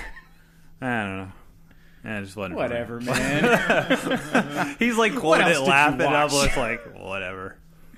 I, I haven't seen it, so I don't. I don't have Well, now we know what he's going to sign you next. maybe. I don't know. Alright. Well, um, continuing with what I watched, I also have been watching uh, some Cowboy Bebop, which is an anime from the late '90s that uh, I haven't seen probably since high school. A friend of mine um, posted something, you know, YouTube videos like, you know, Cowboy why Cowboy Bebop has the best English dub of any anime ever, and if you're not really familiar with anime, they typically have pretty horrible English dubs. Um, and I remember when I watched this as you know a younger man uh, that you know I liked it. I, I like you know I still like the show. I still think it's a great show. I um, but I remember thinking, oh, the voice acting in this is really great. And, and I guess just by comparison to other horrible animes uh, that we had to watch with horrible English dub. But so you know, with his post, I went back and started watching some of the episodes on Hulu, and I was like, "Yeah, this is still a fun show, but the acting is not that great. Like compare, you know, like with all the hype and praise that it's gotten, and you know mm. the memory that I have of it, I'm like, I still like Spike and Jet, the main characters, and Faye." Like, but even some of their acting and maybe it's the writing kind of falls flat or, or comes off a little melodramatic but there's like a lot of bit characters and like smaller parts that are just like typical bad anime dub and just like really stiff or over the top. But um, I'm probably on like episode five or six now. I'm enjoying it, going back and rewatching it. So still a great show. Where are you watching it? Uh, on my iPhone, in my bed. I mean, where though? Where? How are you getting it? Hulu. Oh, okay. thank Yeah, you. Oh, okay. mention that. But yeah, uh, Annis, I've, I started Repo Man right after I watched Life of Brian. Had to get that bad taste out of my mouth, so I was like, Oh, gotta watch something Wow. good. Salt in the wound. But yeah, got about halfway I halfway believe through. this knife is yours. Oh, thank Uh, you. I'll need that for later. Um, yeah, about halfway through Repo Man. I think it's it's really good so far. and liking liking the direction and the the soundtrack and Harry Dean and Emilio, all good stuff. So Cool, cool. I like the punk guy, the other like the kind of villain punk guy with the uh, white T-shirt. Yeah, The bald- Rude. the bald dude, yeah, when they're in the restaurant, and he's like, "Come on, let's go do crimes." uh, he's yeah. I like how they just pop up like in random scenes, like you know when they're uh, getting the liquor at the store, and then they pop up behind the counter with the guns to the the Asian cashier. I thought that was great. Yeah. All I right. love the product placement in Repo Man too. Like Drink. just drink cornflakes. yeah, that was pretty great. F you. yeah. That's my uh, Emilio. Yeah. All right, so let's move on to our deep dive. Uh, now that we're an hour and a half into the show, uh, deep dive of the name of the rose. That's what we'll be talking about. Um, Kevin, you do like a brief synopsis for us? Okay, so Sean Connery and Christian Slater are Franciscan monks who are coming over to a Benedictine abbey in the north of Italy while the Spanish Inquisition is going on. And when they get there, they find out that there's been a death under mysterious circumstances. And seeing as seeing as Connery has been part of the Inquisition and is known to be of a very sound mind. The abbot enlists his help to figure out the cause of the death, and this soon unravels into a much bigger murder mystery that plagues the abbey. All right, thank you, Kevin. So before we get into the deep dive, we're going to do the star rating battle where we try and guess each other's star ratings for this film. And I have my predictions for you two guys. Yeah, since it's your pick, you get to guess ours, but you don't actually get to battle. So. that's right. So what are you going to guess for Let's us? see. Jordan, I'm gonna say three and a half. Um, because I know you're a big Christian Slater fan. he loves them. He loves him. I like some Yeah. Christian Slater. Kuffs is like his top. Haven't Not seen Broken that. Arrow. Broken Arrow is um, but, uh, No, no. Probably- He- Heathers is, is just right there next to his heart. what else? Yeah, what what Christian Slater film? What? It, oh, uh, have y'all seen Gleaming the Cube? No. It's like a skateboard movie uh, from the '80s, but he's the star. Only skateboard movie I can remember seeing is Brink on the Disney Channel. Should go watch some Gleaming, Gleaming the Cube. He's- Okay, he's, pretty okay. great in that. See, and It's probably a trash film. I don't know. It's like Wow. a B '80s movie. Anyway, and for John, I'm gonna say three stars. mm. All right. So it's down to me and John. We're gonna battle it out. dun, dun, dun. All right, John. What are you? What is your guess Well, for I wrote it down. for me? I, I had a card written, but I forgot it at school because we were Ah. doing this uh, three hours late. Uh, so I wrote it down just now. Okay. So it wouldn't, you know. I I say you're gonna give it a, a three. okay. I'm also gonna guess three for John. I wrote it down here on my piece of paper. Looks good. three for John. So we shall see at the end of the show what uh, what we'll actually give it. So I also wrote down my rating on here so that I couldn't cheat later and be like, "Well, you were wrong. I gave it a five, or I That's gave right. it a one, or I, you know what I mean." okay. So you guessed three for me. I'm guessing three for you. Mm-hmm. So Okay. I'm writing down my rating, so I can't cheat.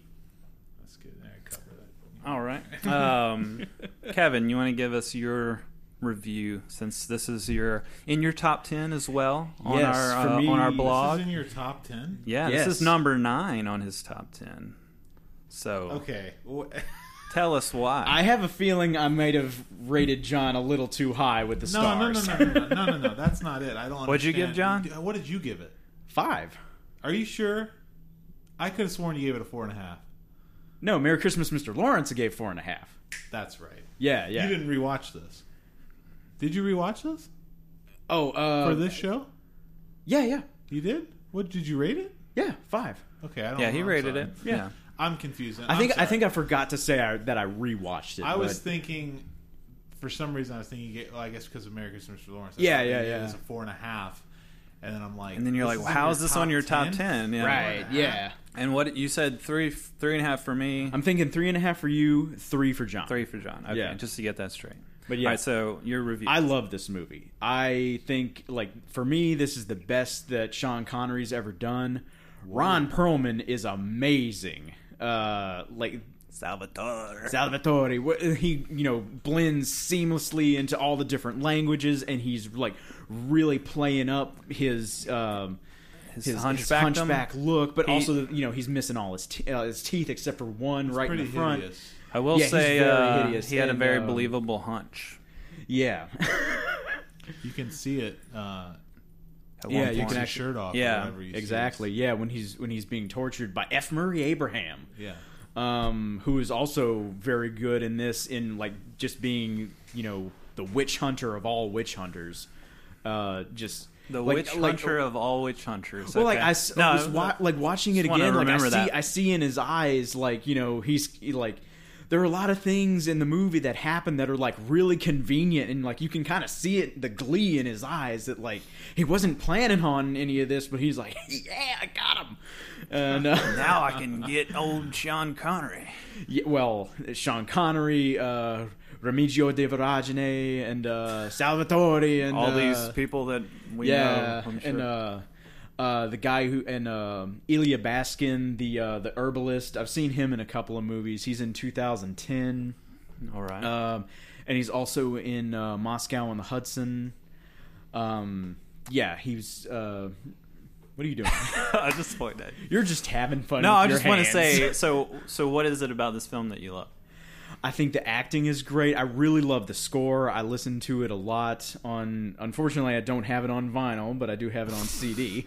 Uh, James Horner. James Horner, a Late, great. the late great. yes, with a like a lot of really great string will say, arrangements, a lot of uh, really great choral arrangements. Yeah, haven't heard the score isolated from the film, but in the film, I found it to be uh, good. Really, uh, very, very subtle for a James Horner score, especially from the '80s. I don't know if you're familiar with like his other films, but I mean, he like Can't I mean, say that I am. He did the score for like. Uh, have you seen Krull?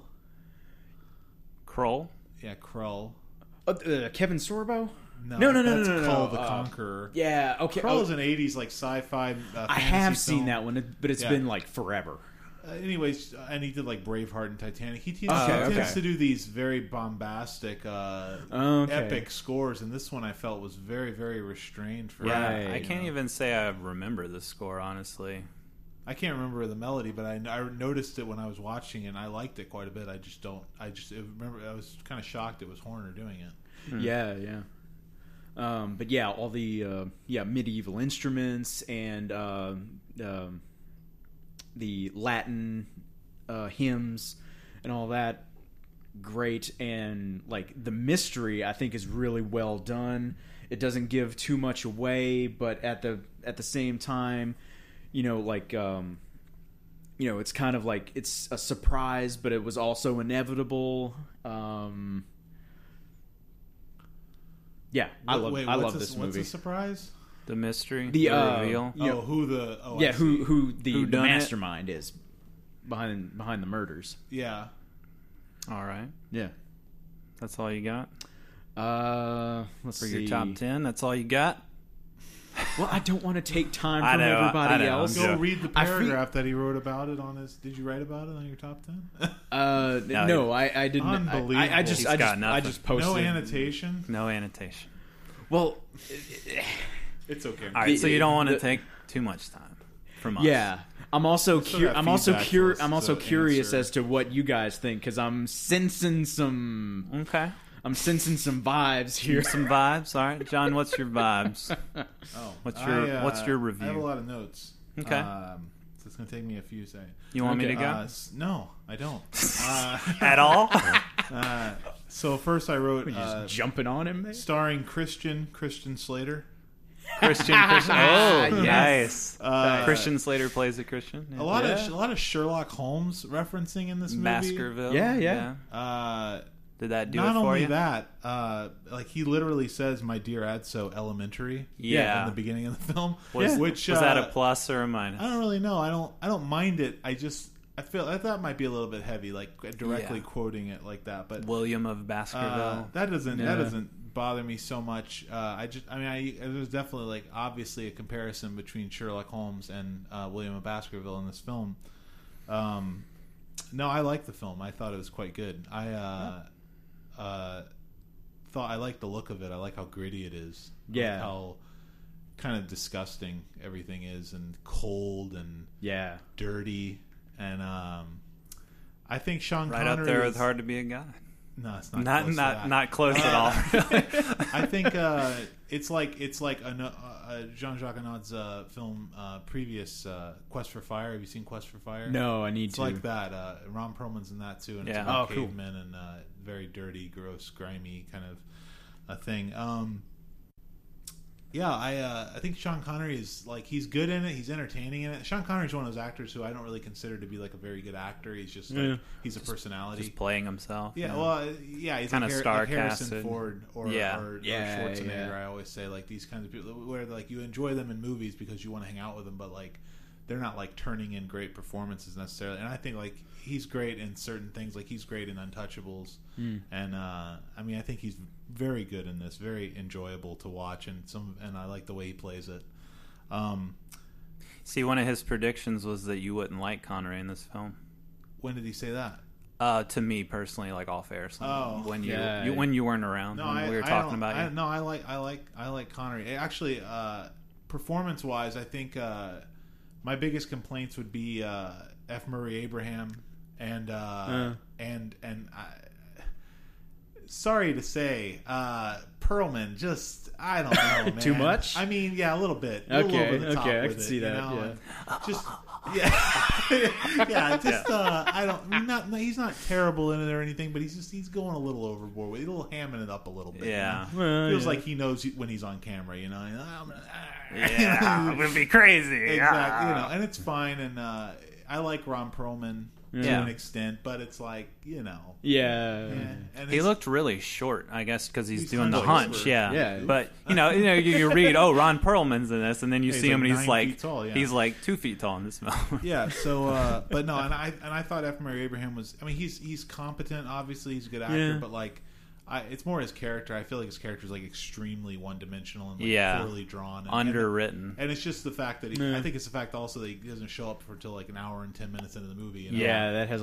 So- Yeah, because and Yeah. especially like he's kind of built up a little bit uh, from from the beginning. yeah. Um, Bernardo Gui. Is that his name? Bernardo Yeah. Gui. Yeah, And, I'll- and it's I mean, like I mean gooey, you know, slime ball. Yeah, Gui. oh, those are I didn't even think about that. Based that. on a real guy? Might have to Yeah, drop my based on a star real guy. Now, 'cause that's pretty gross. oh, he's gooey. He's a slime ball. That's Uh, pretty that's terrible. rough. You Yeah. already wrote it down. I Yep. uh, Yep. uh, liked the uh, you know like the, the mystery was okay. I mean, I think it's pretty obvious like what was going on, but I like the idea that of the uh, book with the poison on it. yeah, And I love the labyrinth maze sequence where Christian Slater has to like he uses the thread of his cloak to Yeah, uh, yeah. find his way back. I like that a, a lot. I like anything that like I like that kind of stuff in movies where they show like we were talking about when we did the Chinatown episode like a year and a half ago. Yeah. we talked about how he puts the stopwatches underneath the car so you Yeah. can tell when the car moves. Those little Yeah, yeah, details. That's yeah. great. Like that's just that Very. Of Uh, are y'all familiar with M.C. Escher and like his famous Yeah, sure, corridor Yeah. painting? Those crazy I, stairs. I thought, yeah, We've the crazy seen stairs with David picture, or Bowie. whatever. Yeah, but that that there was a shot that was of the labyrinth in this film that looked like they were replicating M.C. Escher's I'm sure painting. that was a yeah. direct reference. Uh, I think Slater, uh, his he's he's not bad in it actually, but his accent is like really sketchy. Like, Hmm. can he's see got that, like yeah. British, like he's Master, British like yeah. thirty percent of the time, and then the rest of the time he's just like speaking like Christian Slater. Master, why are the people dying? yeah, he's, he's weird. Uh, yeah. well, I mean, it's his, it's his first movie. Yeah, yeah, I mean, you Yeah, know, he like, wasn't like, bad, though. I didn't Yeah. think he was bad. I thought his accent was bad. I Yeah. think, I think he's fine, and he's Right, right. He, I mean, he plays against Sean Connery fine, and uh, yeah, Yeah. Uh, especially for his first role. I mean, Yeah, playing against I mean- Sean Connery let's see, uh, and getting naked.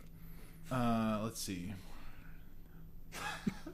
oh, I say uh, they they say. Uh, let's see. They all the all the quotes from the monks uh, about uh, throw throw away the books and mortify your intelligence and Yeah. telling Sean Connery that he idolizes reason.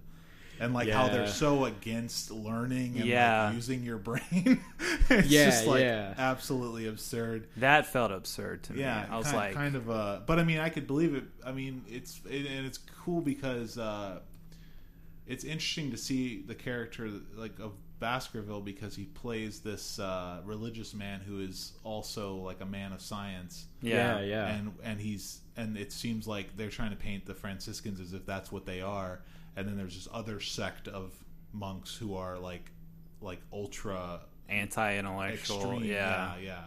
Well, there's some of that, but like uh, uh, Ubertino, the one who's like, uh, you know, Try not to learn too many bad lessons from your master. He reads too much. Uh, bald, he's, crazy he's- dude? Yeah, he's another Yeah. Franciscan. So, and Yeah. he, and like the Franciscans Yeah. are like, why don't you just give this up? You're Yeah. wrong. Just admit that you're wrong. Yeah, but they're not saying it's a sin to laugh and things like Yeah, that. I mean, yeah, you know what I yeah. mean? Like they're not telling him like you Yeah. shouldn't learn anything because learning is of the devil. You know, Yeah. it's like I mean, That's you- how it Yeah, came it's across a to me. I was like, vener- venerable that's Yorgi. kinda- don't study, don't do anything. Exactly. Uh, I I uh, really confused as to what this is just like little stuff that I just had to write down. Like uh, at Hmm. the end when they when they condemn the woman and that monk runs up and rips her shirt off. Yeah. What's that about? I was wondering too. they were. They just uh, wanted her to be naked more on the had to see movie. No, they were they were. Yeah. they were pulling the uh, the rooster out of her.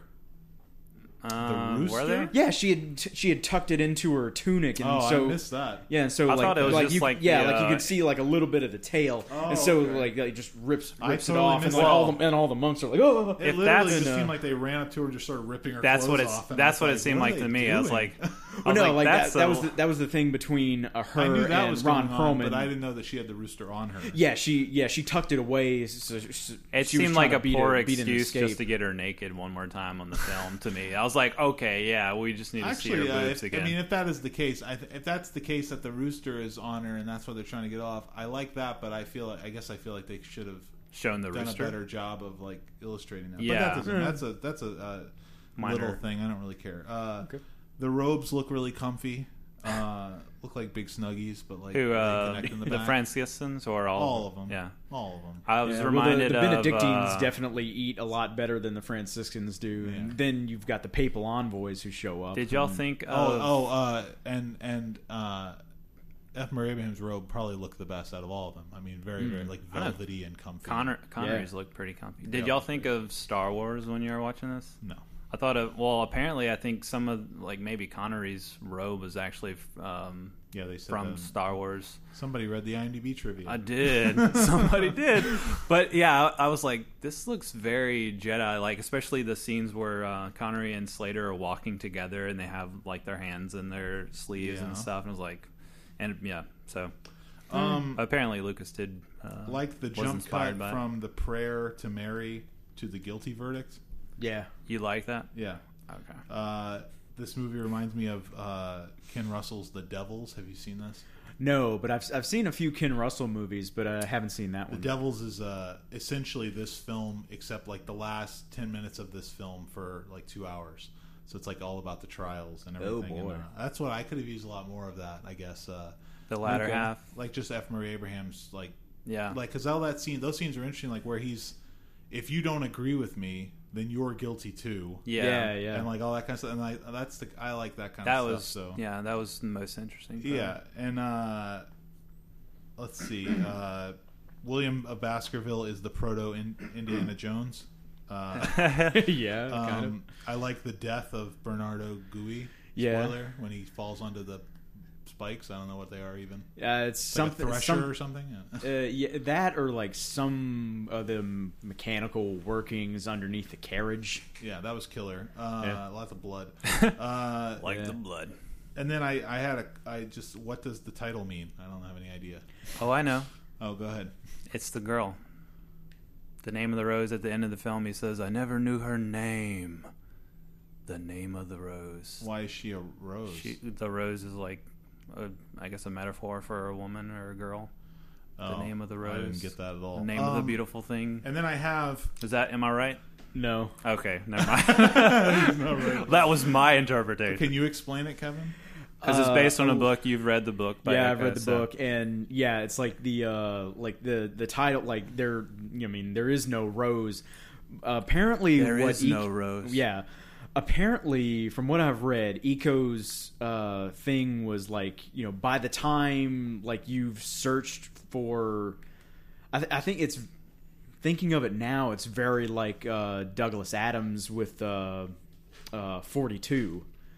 Like Meaning by- of life is forty two. yeah, like uh, Hitchhiker's Guide. Well, like beyond that, like it's by the time you get to the answer, you've forgotten what the question was. No, I was like asking the question the whole movie. I was like, "What does the name of the rose mean? Why does it need to be anything?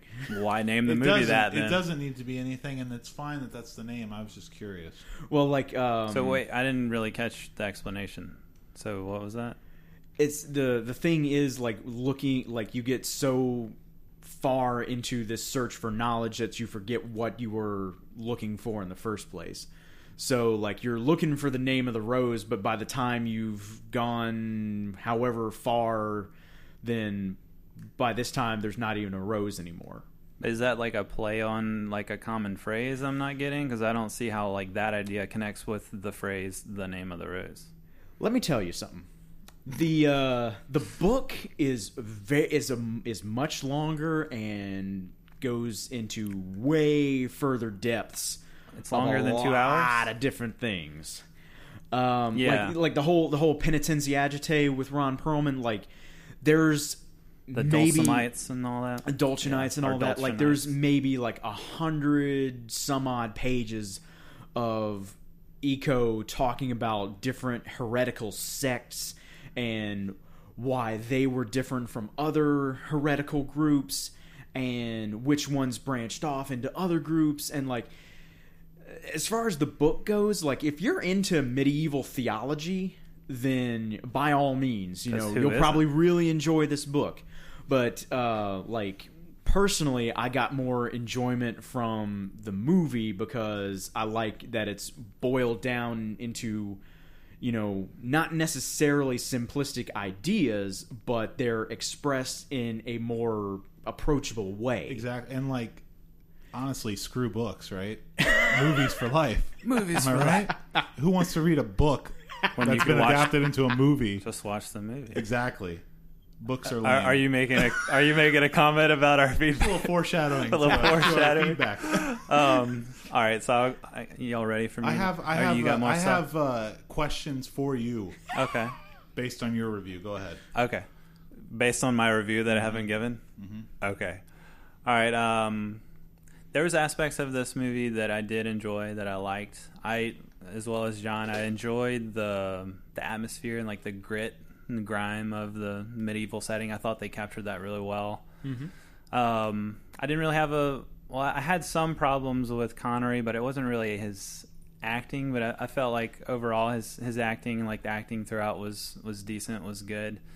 I think my main thing with Connery was not him himself, but like his character, and I guess you know he embodies that character. But like the fact that he's the only real likable and like intelligent person, and like kind of what you said, how they kind of overplay this the anti-intellectualism of all these monks, like that just seemed really heavy-handed to me. Like you know, forget reason and forget learning but i'm like but you're monks like in the mid you, you guys were like the scholars of your time and so like he was very much like this kind of man out of time where he's this you know intellectual and logician and like sherlock sherlock holmes character but like he just kind of like the fact that yeah he's like the only real likable and smart character like uh, it seemed heavy-handed like they're getting across this message like you know faith is bad intellect is good.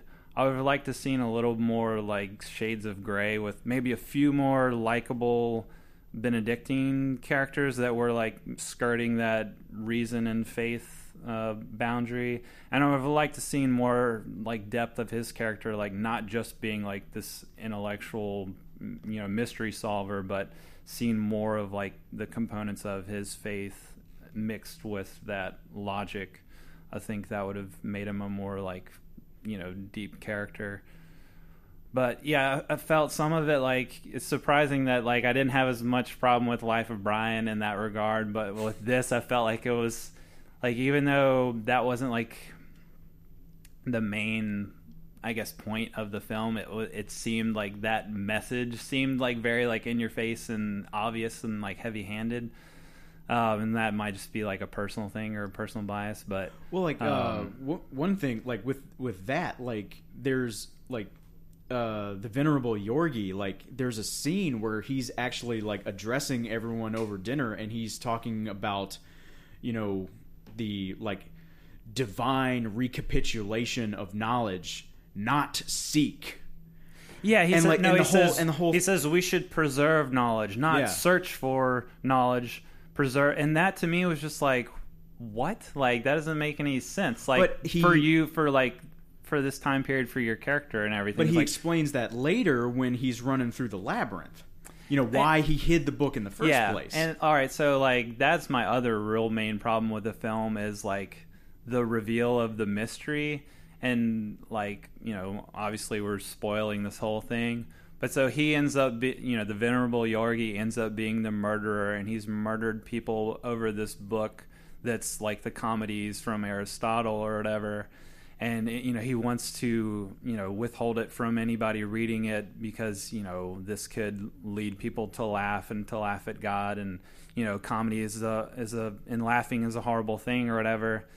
Like for one that just seems like a really weak like reveal like to me at least it was just like a weak reveal of like you know we've had all these gruesome deaths and like you know the whole stuff with um, the murders mirroring revelation i thought that was interesting but they didn't like really go into more of that. It just kind of stopped. And then like the reveal that like he's you know killing people over this book and that he's gone to such great lengths to like keep this book out of people's hands.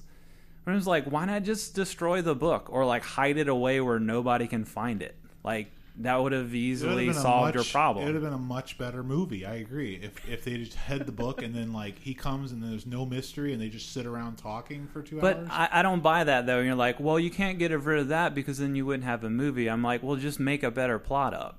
You know, well, like, but then it's not a it's not an adaptation of the Name of the Rose. well, then write a better book.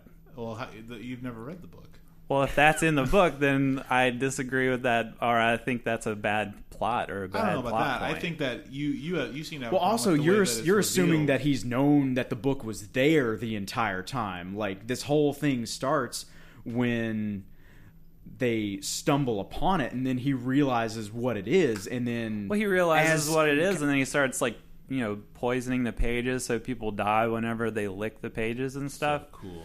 I was just like, if you have a problem with that, just get rid I of love the, the, book. green you know? slime arsenic that he put on it, like Yeah. the weird like grass clippings and stuff. Yeah. yeah. I don't know. Jordan I don't know. hated this movie. We were way off. Like, I don't know. Yeah, the mystery. I didn't feel like like the mystery was that great. You know, and the reveal. I don't know. Like, I was curious, like, all right, who's murdering and everything. But yeah, that just that reveal didn't do it for me.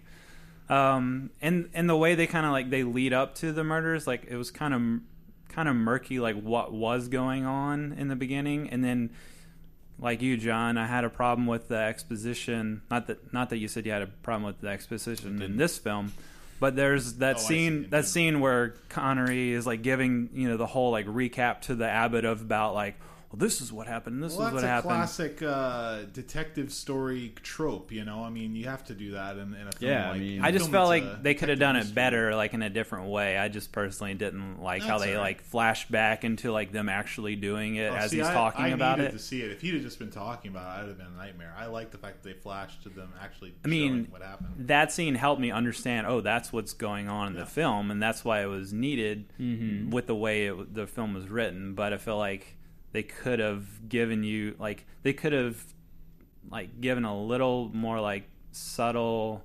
inclination for the audience to like be able to follow the mystery a little more instead of Connery just telling you like this is what's happening and that's the only way that you get it. Um, okay, and then I feel like this film is trying to do like way too much. Like you've got the murder mystery, but a lot of it hinges on the romance between Slater and the girl. And Does it? Well, that A that lot of it well- hinges on the romance. well, you've got Slater and the well, you've got three like three big parts of the film, like Connery and his search for the answers to the murder, Mm-hmm. Slater and his romance with this girl, and like his you know that conflict with him being a monk and everything, and then you've got the Spanish Inquisition at the end, and like how they're gonna you know you know they're putting these people on trial and they're going to burn them at the stake and everything. Like I guess I would have preferred it if they were just stuck to one thing or you know wrapped the murder mystery up into like the the Spanish Inquisition a little bit more. But the romance to me, like, all right, so he sees the girl in the field, he's attracted to her, and then the only other scene with her is where he meets her in the kitchen, and then they have sex.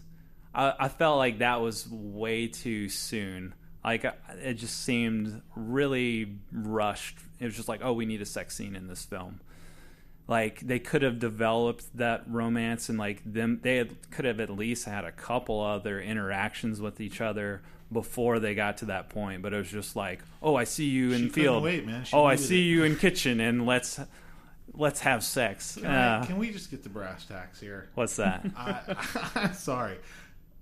This scene that we're speaking of right now yeah is a very graphic sex. it's scene. very graphic way more sexual and graphic than anything in Under the Skin.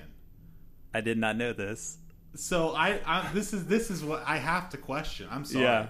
I have to bring it up. Yeah. I don't understand oh that's fine like you clearly you you're Mr. IMDb. You go and read all the content advisories. You had to have known this was coming. i actually didn't for this Oh, film of course not. Of course not. well not he, for this film. he well uh, kevin Kevin's film. kevin's Kevin's words were, "Oh yeah, you know, because you know, just saying it out here. I didn't watch Under the Skin because I had you know personal conviction of the amount of nudity that I thought was in this film. I didn't feel comfortable watching that.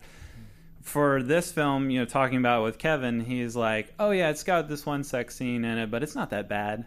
And that, but really, I don't consider it that graphic. I, I, I- I don't. You cons- see a lot I mean, I consider it to be both actors. I mean, yeah, I, I think it's pretty graphic, and I, beyond That's that- coming from but John, beyond too. that, I mean, I'm not, not like it's not like it's pornography or anything, and I'm totally fine with it, especially since the woman is gorgeous in this movie. But I but covered in dirt and whatever hair, she's looks like a she's rat's hot nest. shit. I, but the point She is, is a beautiful girl. my point Yes. is that this scene is so sexual. I mean, it's hot.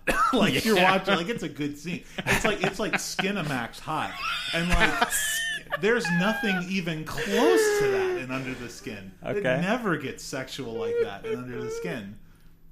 All right. Yeah, I see. I see your point. Yeah. Yeah. But just back to the movie in that scene.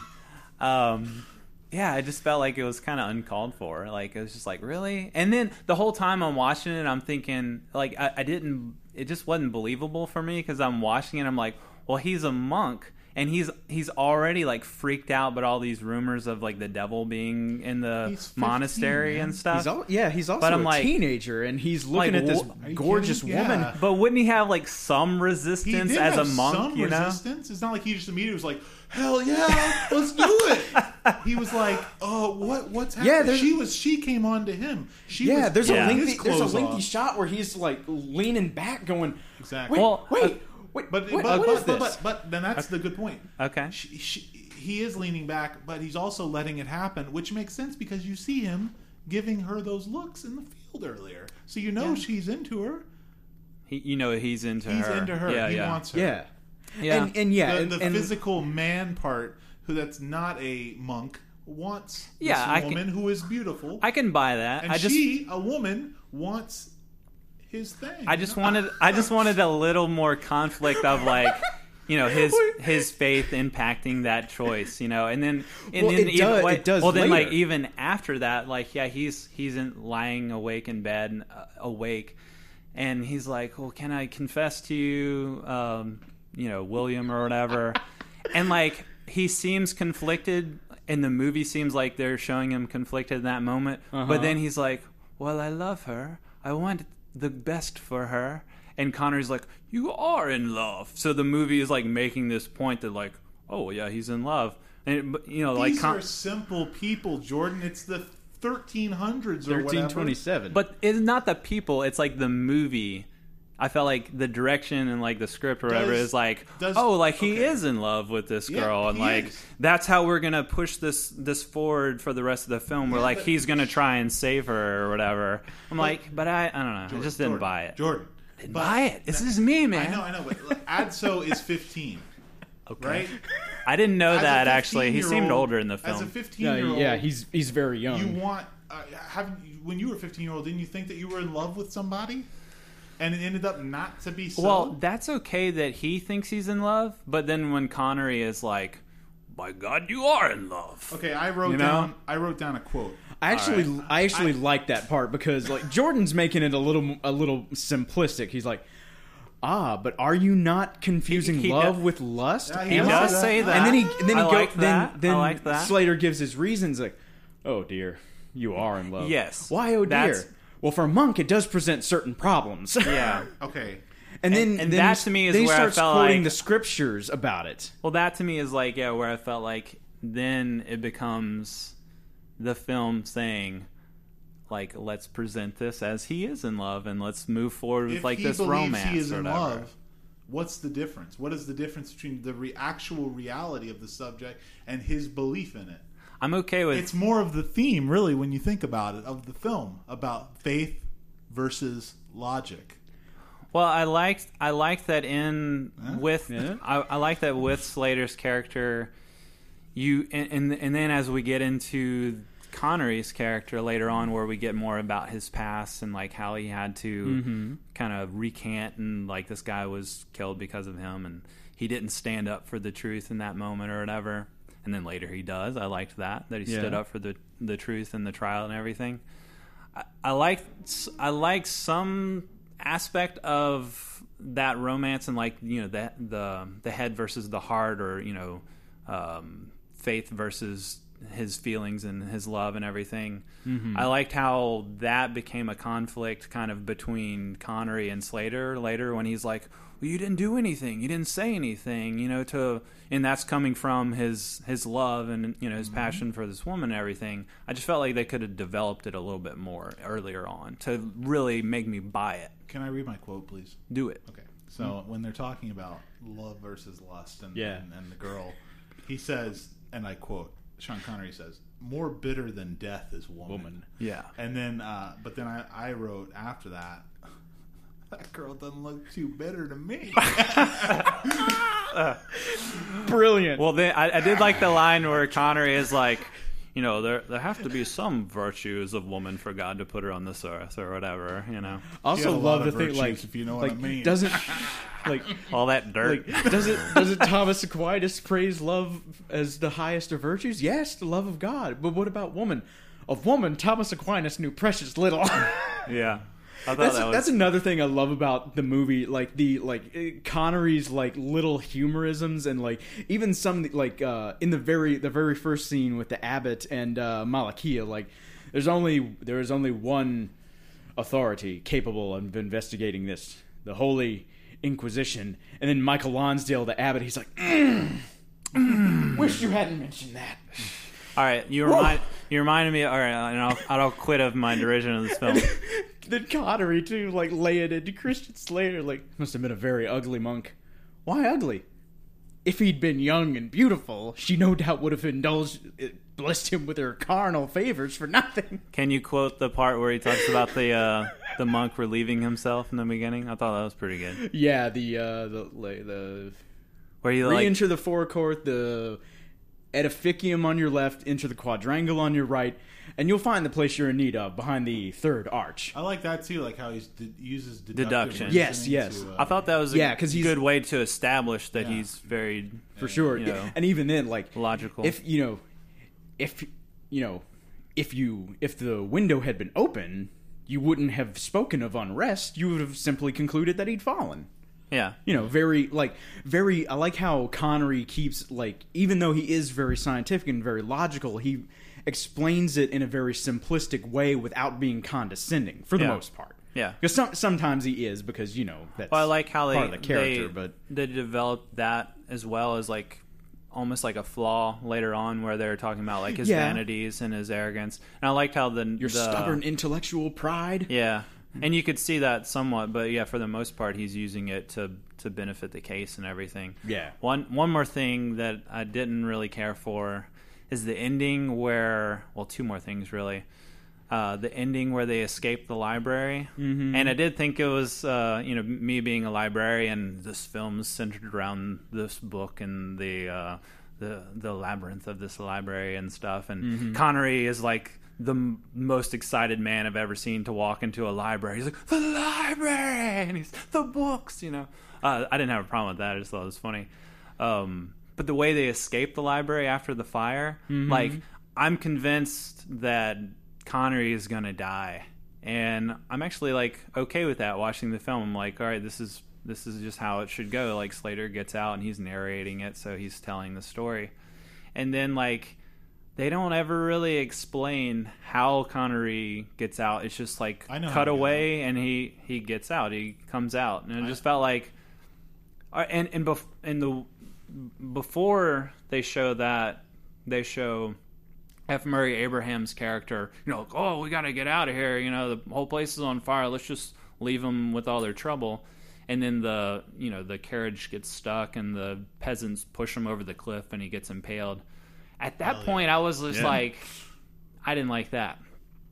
I felt like it was just an ex- like it was an excuse for him to die. Like a- again, I felt to me it was just like the the the plot was showing through or like the devices of the plot were showing through in a lot of places where oh he's the villain. He has to die. So we need an excuse for him to die. His carriage gets stuck. He gets impaled and like we just need this dramatic moment of him dying because he's the bad guy.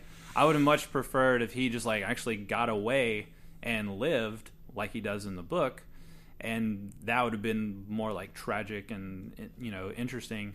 And then i really wish kind of wish that connery did just die in the fire but by him just kind of miraculously getting out of the library alive i felt like again that's just another like well he's the good guy he needs to live so he he escapes you know and that to me just felt kind of weak Do you think the girl should have died like she did in the book? I didn't know that. Uh, I like the scene at the end where he um, sees her on the road and then he just keeps le- he just keeps going. Mhm. So, Yeah, because by What that by saying? that time he's figured out that it's not you know like Worth it. yeah well it's not lo- The it's sex not isn't worth it. love. I should be celibate for the rest of my life. I'm gonna have this one sexual encounter, but then like And never. then just dream about it forever. yeah, that that sucks. Um, no, I uh, I agree. Actually, I think uh, when Sean Connery's about to when he's in the thing trapped, I was like, oh, he's gonna die. That's fine. You know, that sounds good. You know, Yeah. It'd be like his uh, martyrdom or whatever. Yeah, too. yeah, And- for the books. Yeah, exactly. Uh, and when he when he comes out, I'm, I was I didn't have that big of a deal. I didn't think that that big of a problem with him. He comes out and it's kind of funny because he has all the books and he throws them on the ground and stuff. yeah, And uh, I, the- the I, I actually agree also away. that uh, F. Murray Abraham's death is kind of uh, uh, not Convenient? Uh, well, it's just not like driven by anything. It's I, I agree. It's like he's the villain, so he needs to die. Yeah, I would have liked. but again, also- I do like the death. 'cause I would have liked also it there's the more. whole- I would have liked it more if like. You know that scene where the peasants are starting to pick up rocks to like throw them at should him stone to, him. to stop the uh, the burning. Yeah, they should have stoned him. That would have been That great. would have been killer. Yeah. And with like a turnaround on the religion, you know, or like Yeah. the evil quote unquote peasants are stoning the religious people. Yeah, Like they been did in. Life of Brian. That'd been great. Should have Okay, more so, stonings. star ratings, or All right. because I mean it's like Yeah, we're down to it. yeah, it's so getting late. All right. we still got feedback to get. To. I uh I gave this film 3 stars. Did you really Yeah. called it? All right. What'd you give it? Three point seven five. All right. Oh, somebody just lost. Damn. Oh, hang on, hang on. I really didn't think you would like this movie that much.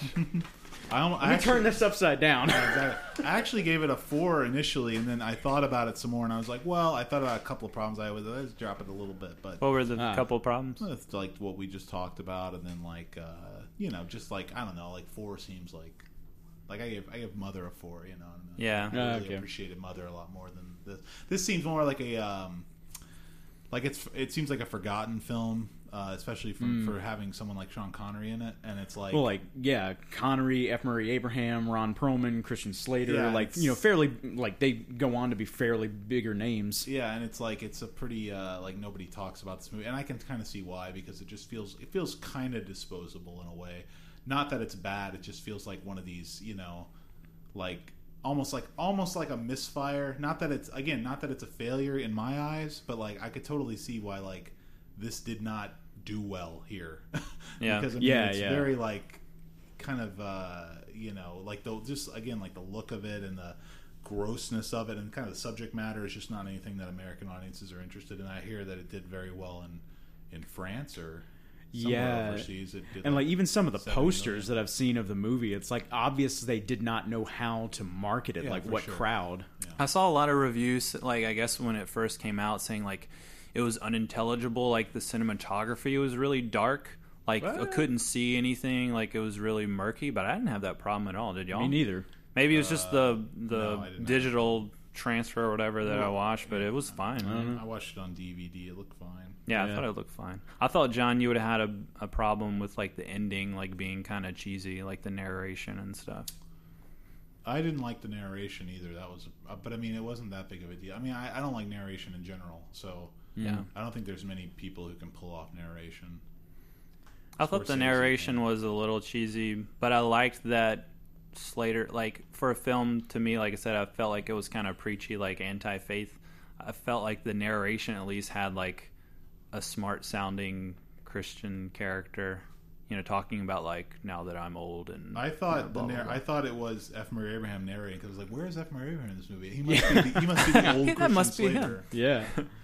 They're gonna, yeah, that would have been interesting to show old Christian Slater character. Okay, I don't uh, you want your assignment? Yeah, Okay.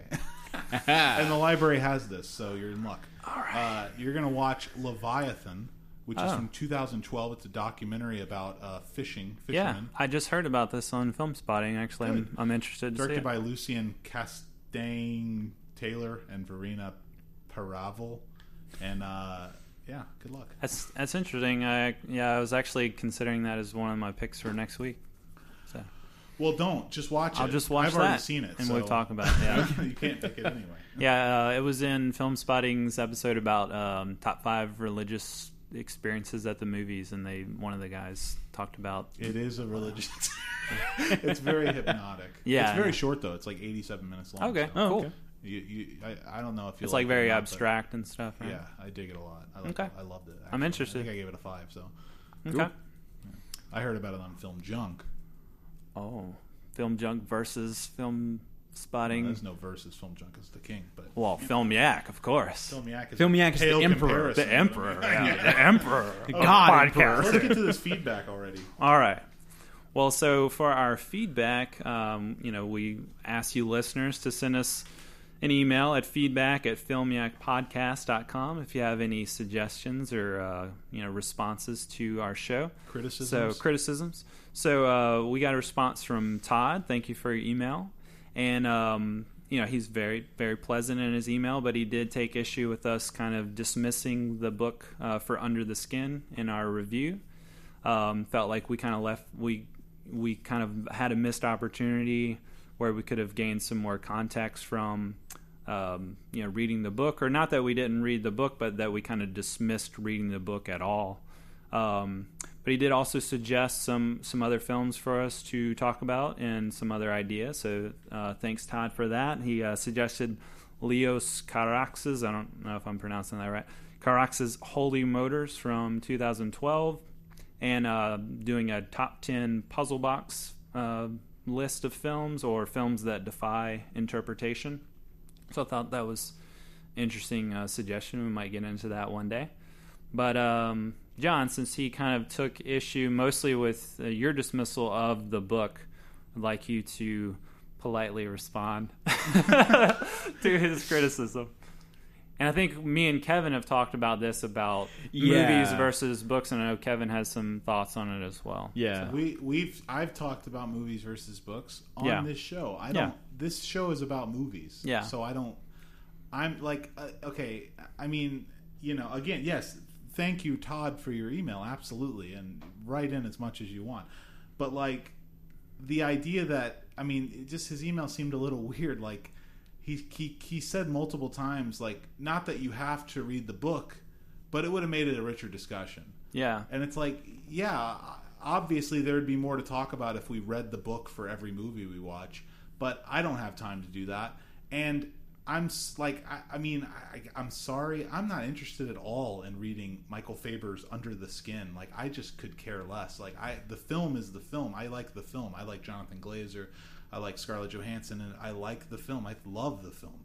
Yeah. I'm not interested at all in reading the novelization of the film, or not. So I mean, just, not uh, but the book that the film is adapted from. Yeah. I just don't care. It's like a personal taste. You're Yeah, just not into. I have into so it. many books that I need to read. Like this thing is not even registering for Okay. me. You know what I mean? So just not important. Mm. yeah, it's really, just not to something. you. It doesn't. to you it doesn't contribute any. I don't. I don't feel like it's necessary to have a discussion about the film. Like we don't need to have read the book. Yeah. Like I haven't read the book of a lot of films I've seen. I'm- the film is what I'm talking. Yeah, I'm Yeah. with you on that respect. It's like if we're talking about the film, we're talking about the film, and yeah, the the book might have like some insights into the mystery or the characters, but like if we're here to judge a film and to like talk about its successes and failures, I don't feel like you can really bring the book into that. Yeah. Like you, yeah, Yeah. like that might be interesting, kind of like inform your understanding, but like I like to just approach a film in and of itself. Me just too. for what it is, because we're talking about the medium medium of film. Exactly. Yeah, and also with uh, Under the Skin, uh, Todd was kind enough to explain some of the things uh, to answer some of the questions that we were asking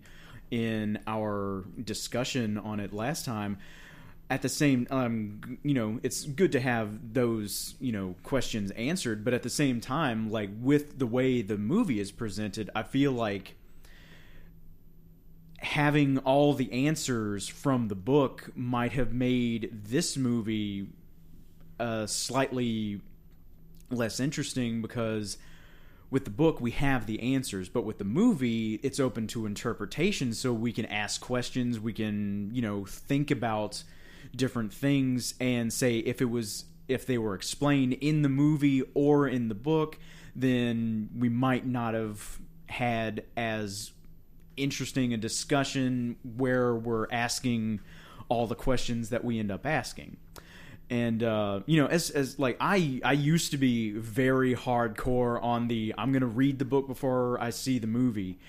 And i gotta say you know like i agree with john and jordan like you know the book is the book the movie is the movie. And you know they're two very different mediums and you can't necessarily i mean there are certain instances where um like the Watchmen is a pretty good example of this for me. Like, it's basically a moving version of the comic. So at that point, you know, there's no, like, I don't feel there's any, like, real creativity in what we're seeing on the screen and how it's presented. So why wouldn't I just, you know, read read The Watchmen again? Um, Yeah, it's And- like, it's like it's like when you think about a musician.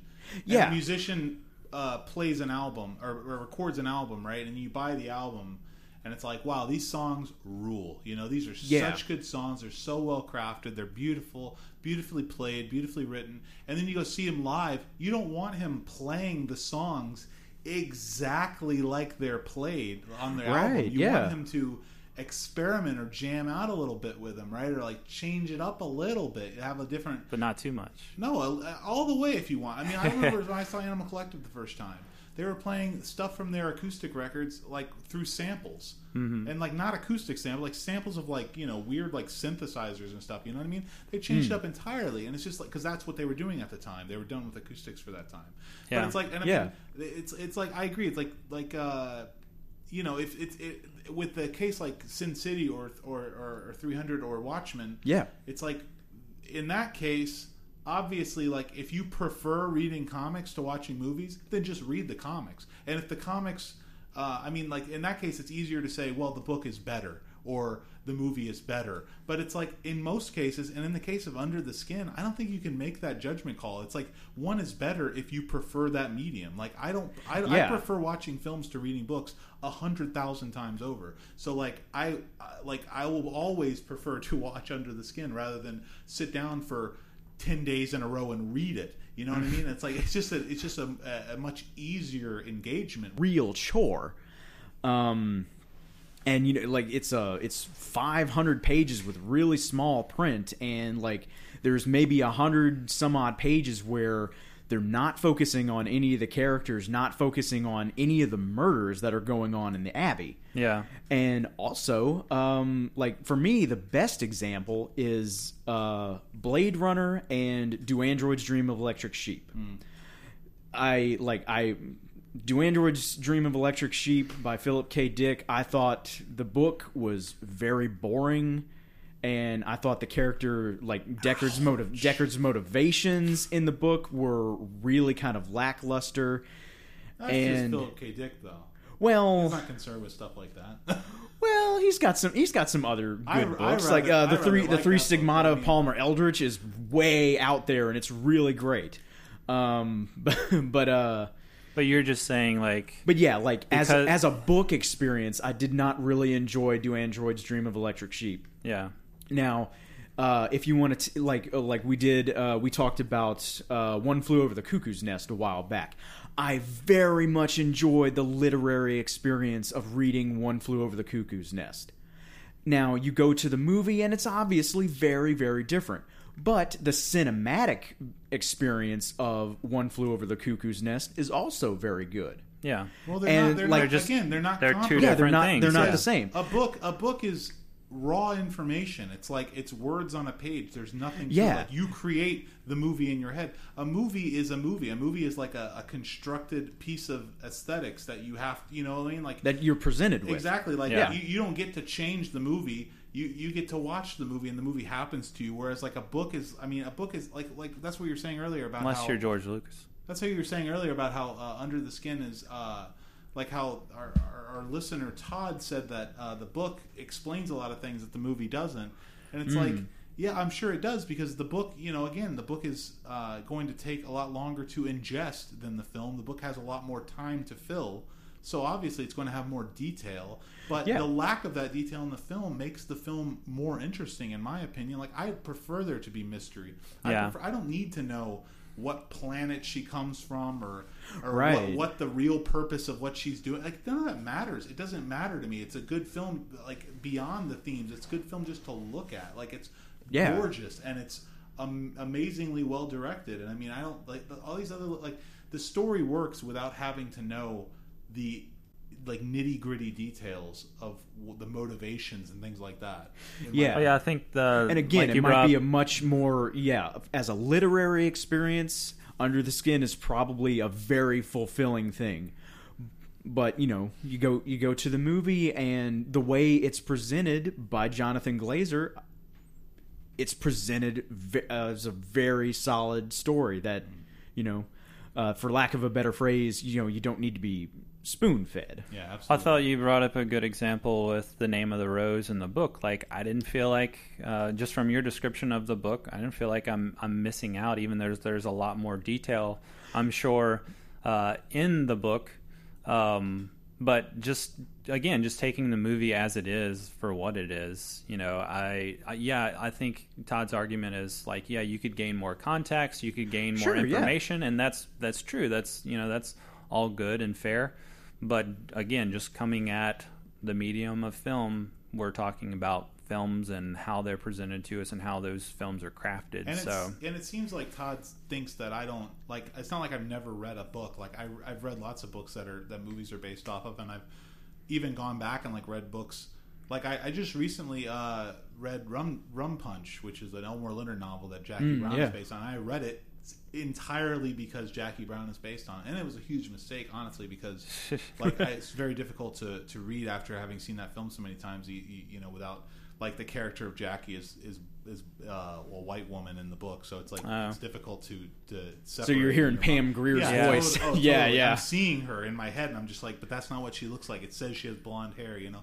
Yeah. So, but I mean, like I I. I uh, we were talking the other day about uh, Child of God, Cormac McCarthy, and I, I watched Yeah, James yeah. Franco's film of that, you know, and, and that's an example of where I would be like, I mean, if I have to compare the book to the movie and which one I enjoyed more, I enjoyed reading the book more than I enjoyed watching that movie.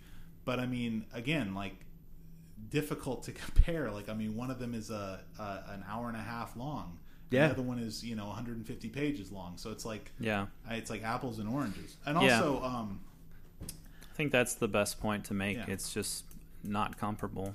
and he said that he's and he also said we I dismissed television, which I. I Oh, that you- joke. No, he was specifically talking about the miniseries of it. I know, and I won't no, watch the no, miniseries no of offense, It. Todd. I've read the, I've read the book It, and I honestly do not really enjoy the miniseries. I have seen it twice, and I hate it. I've seen it twice. I didn't hate it, Well, but I I don't- uh, I don't know if it was so much like that we hadn't seen it or that we uh, didn't like it, but it was just the dismissal. Like I don't need to see that when it could possibly give. I mean, I uh, don't think I do. It's it's literally like a mini series from 30 years ago. I mean, I don't like the film, so I don't I don't like the story of, of it. So I don't know why I would like like the mini like why would Yeah. go back and Yeah. subject myself to. It's like these people who watch Game of Thrones and say, "Well, how many episodes did you watch though? Because it's it gets really good." I'm like, how many episodes of this do I need to watch and hate before it's like acceptable to say I don't like this show? yeah, Like, That's- I do you need to see all of it? Yeah. crap do I need to eat before I can say this tastes like crap? Yeah. I don't want to eat this anymore. Yeah, that's the, my that's been my biggest beef with that phrase. It's an acquired taste. Like, Yeah. so I have to hate it enough to like it. yeah, it's, it's bizarre to me. that's a good uh, good way to Nothing phrase it. against people who like Game of Thrones, obviously, but I, I Well, but I to, mean- to a point. well, whatever. I didn't realize you liked Game of Thrones. to a point. But anyway, we'll we'll wrap this up. Uh, thank you, Todd, for sending in your feedback and Oh, your your one- kind one more email. thing to Todd though. yeah, I, we're not going to review Holy Motors as a group. I'm not going to rewatch Holy Motors. you've you've watched it. It's terrible. That's a terrible film. no offense, I Todd, will but watch. No I- offense, I'd be interested in watching, like he suggested, Lovers on the Bridge. I'd be interested in watching some of Leos Carax's other films that may be good. But Holy Motors was a train wreck, and I I couldn't stand. I it. did watch the trailer, and I I was kind of like from Todd's mention of it, I was like, oh, this this might be good. This might be interesting. And then yeah, watching the trailer, I was like, oh, this looks rough just from the trailer. I hated Yeah, it. I but- saw it yeah. at the Shaw Center uh, a couple of years ago, and I just I couldn't. It was like Is it is it like a pretentious ripoff of David Lynch? Because that's kind of what I got is. from. It's surrealist, and I mean that's not to say it's a ripoff of David Lynch necessarily, but it is. It's playing in that arena, and I'd say it's Hmm. more like a ripoff of like surrealist Godard films, Buñuel films. Uh, you Ah. can just like see all of his influences on screen, and it's really derivative and um, pretty uninteresting to me anyway. I know a lot of people love it, so I don't know, but I just I couldn't stand it. okay. yeah. And as far as puzzle box movies, I will happily rewatch Hellraiser. Oh, that's the puzzle. Yeah, I don't I don't I don't think that's what about. what he meant by puzzle box, but uh, I know, but Yeah. uh, Pinhead. Aha, I see what you did there. All right. Well, if you want to give us some feedback and get your question on the show, you can send us an email at feedback at filmyakpodcast.com. Again, thanks, Todd, for your email. And uh, so, yeah, up next, next week, uh, we'll be doing another deep dive episode. And this time it's my pick.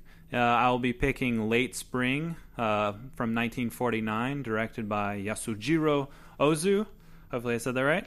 Uh, and it's the first in the Noriko trilogy, apparently. And uh, so it goes late spring, early summer, and then Tokyo Story. Tokyo Story being the only film of his that I've seen so far. But uh, it stars um, Hara, Setsu, Setsuko Hara, as Noriko. I probably butchered that name.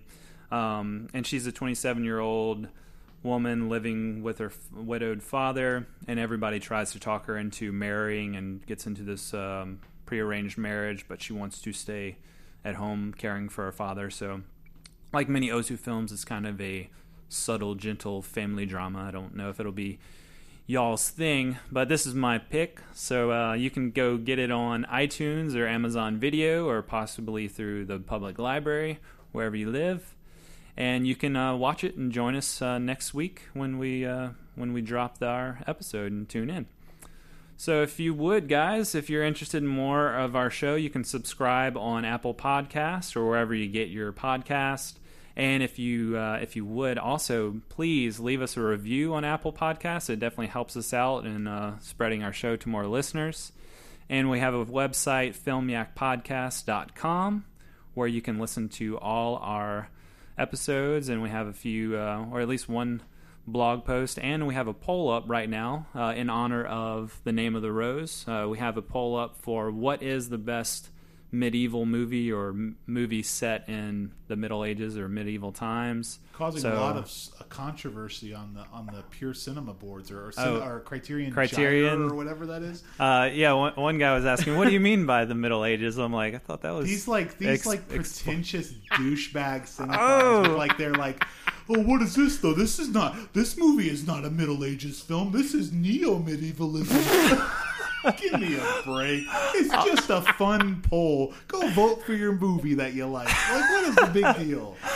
Yeah, it's it's just oh a poll. It's it's It's just not that big of a deal, is what I'm saying. Like, just relax, you know? Let's try to have fun with it. Yeah. Right? So you know, go check out our poll on our website uh, and vote for what you think is the best medieval movie. Absolutely. I uh, I told Kevin you've got to put the name of the rose on here because it's in your top ten, and no other medieval movie is in your top ten. Excalibur will be my movie. I figured it would be. It has to be. And It's in my top uh, I voted for Holy Grail. Boom. Oh, that's gross. All right, so we'll That's see not you. a medieval movie. It's a comedy. But it's See- set in see- it, see- it's set yeah, in it's the slippery though. You know what I mean? it's set in the Middle Ages. All right, all right. So join us next week for more film yak.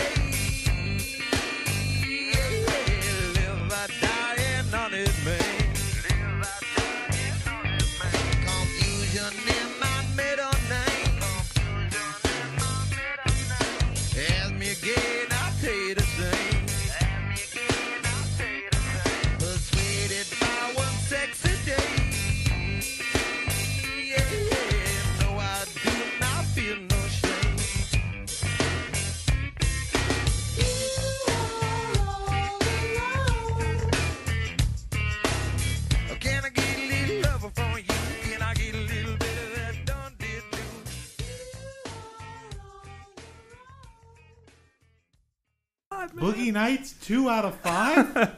Get dead, my friend.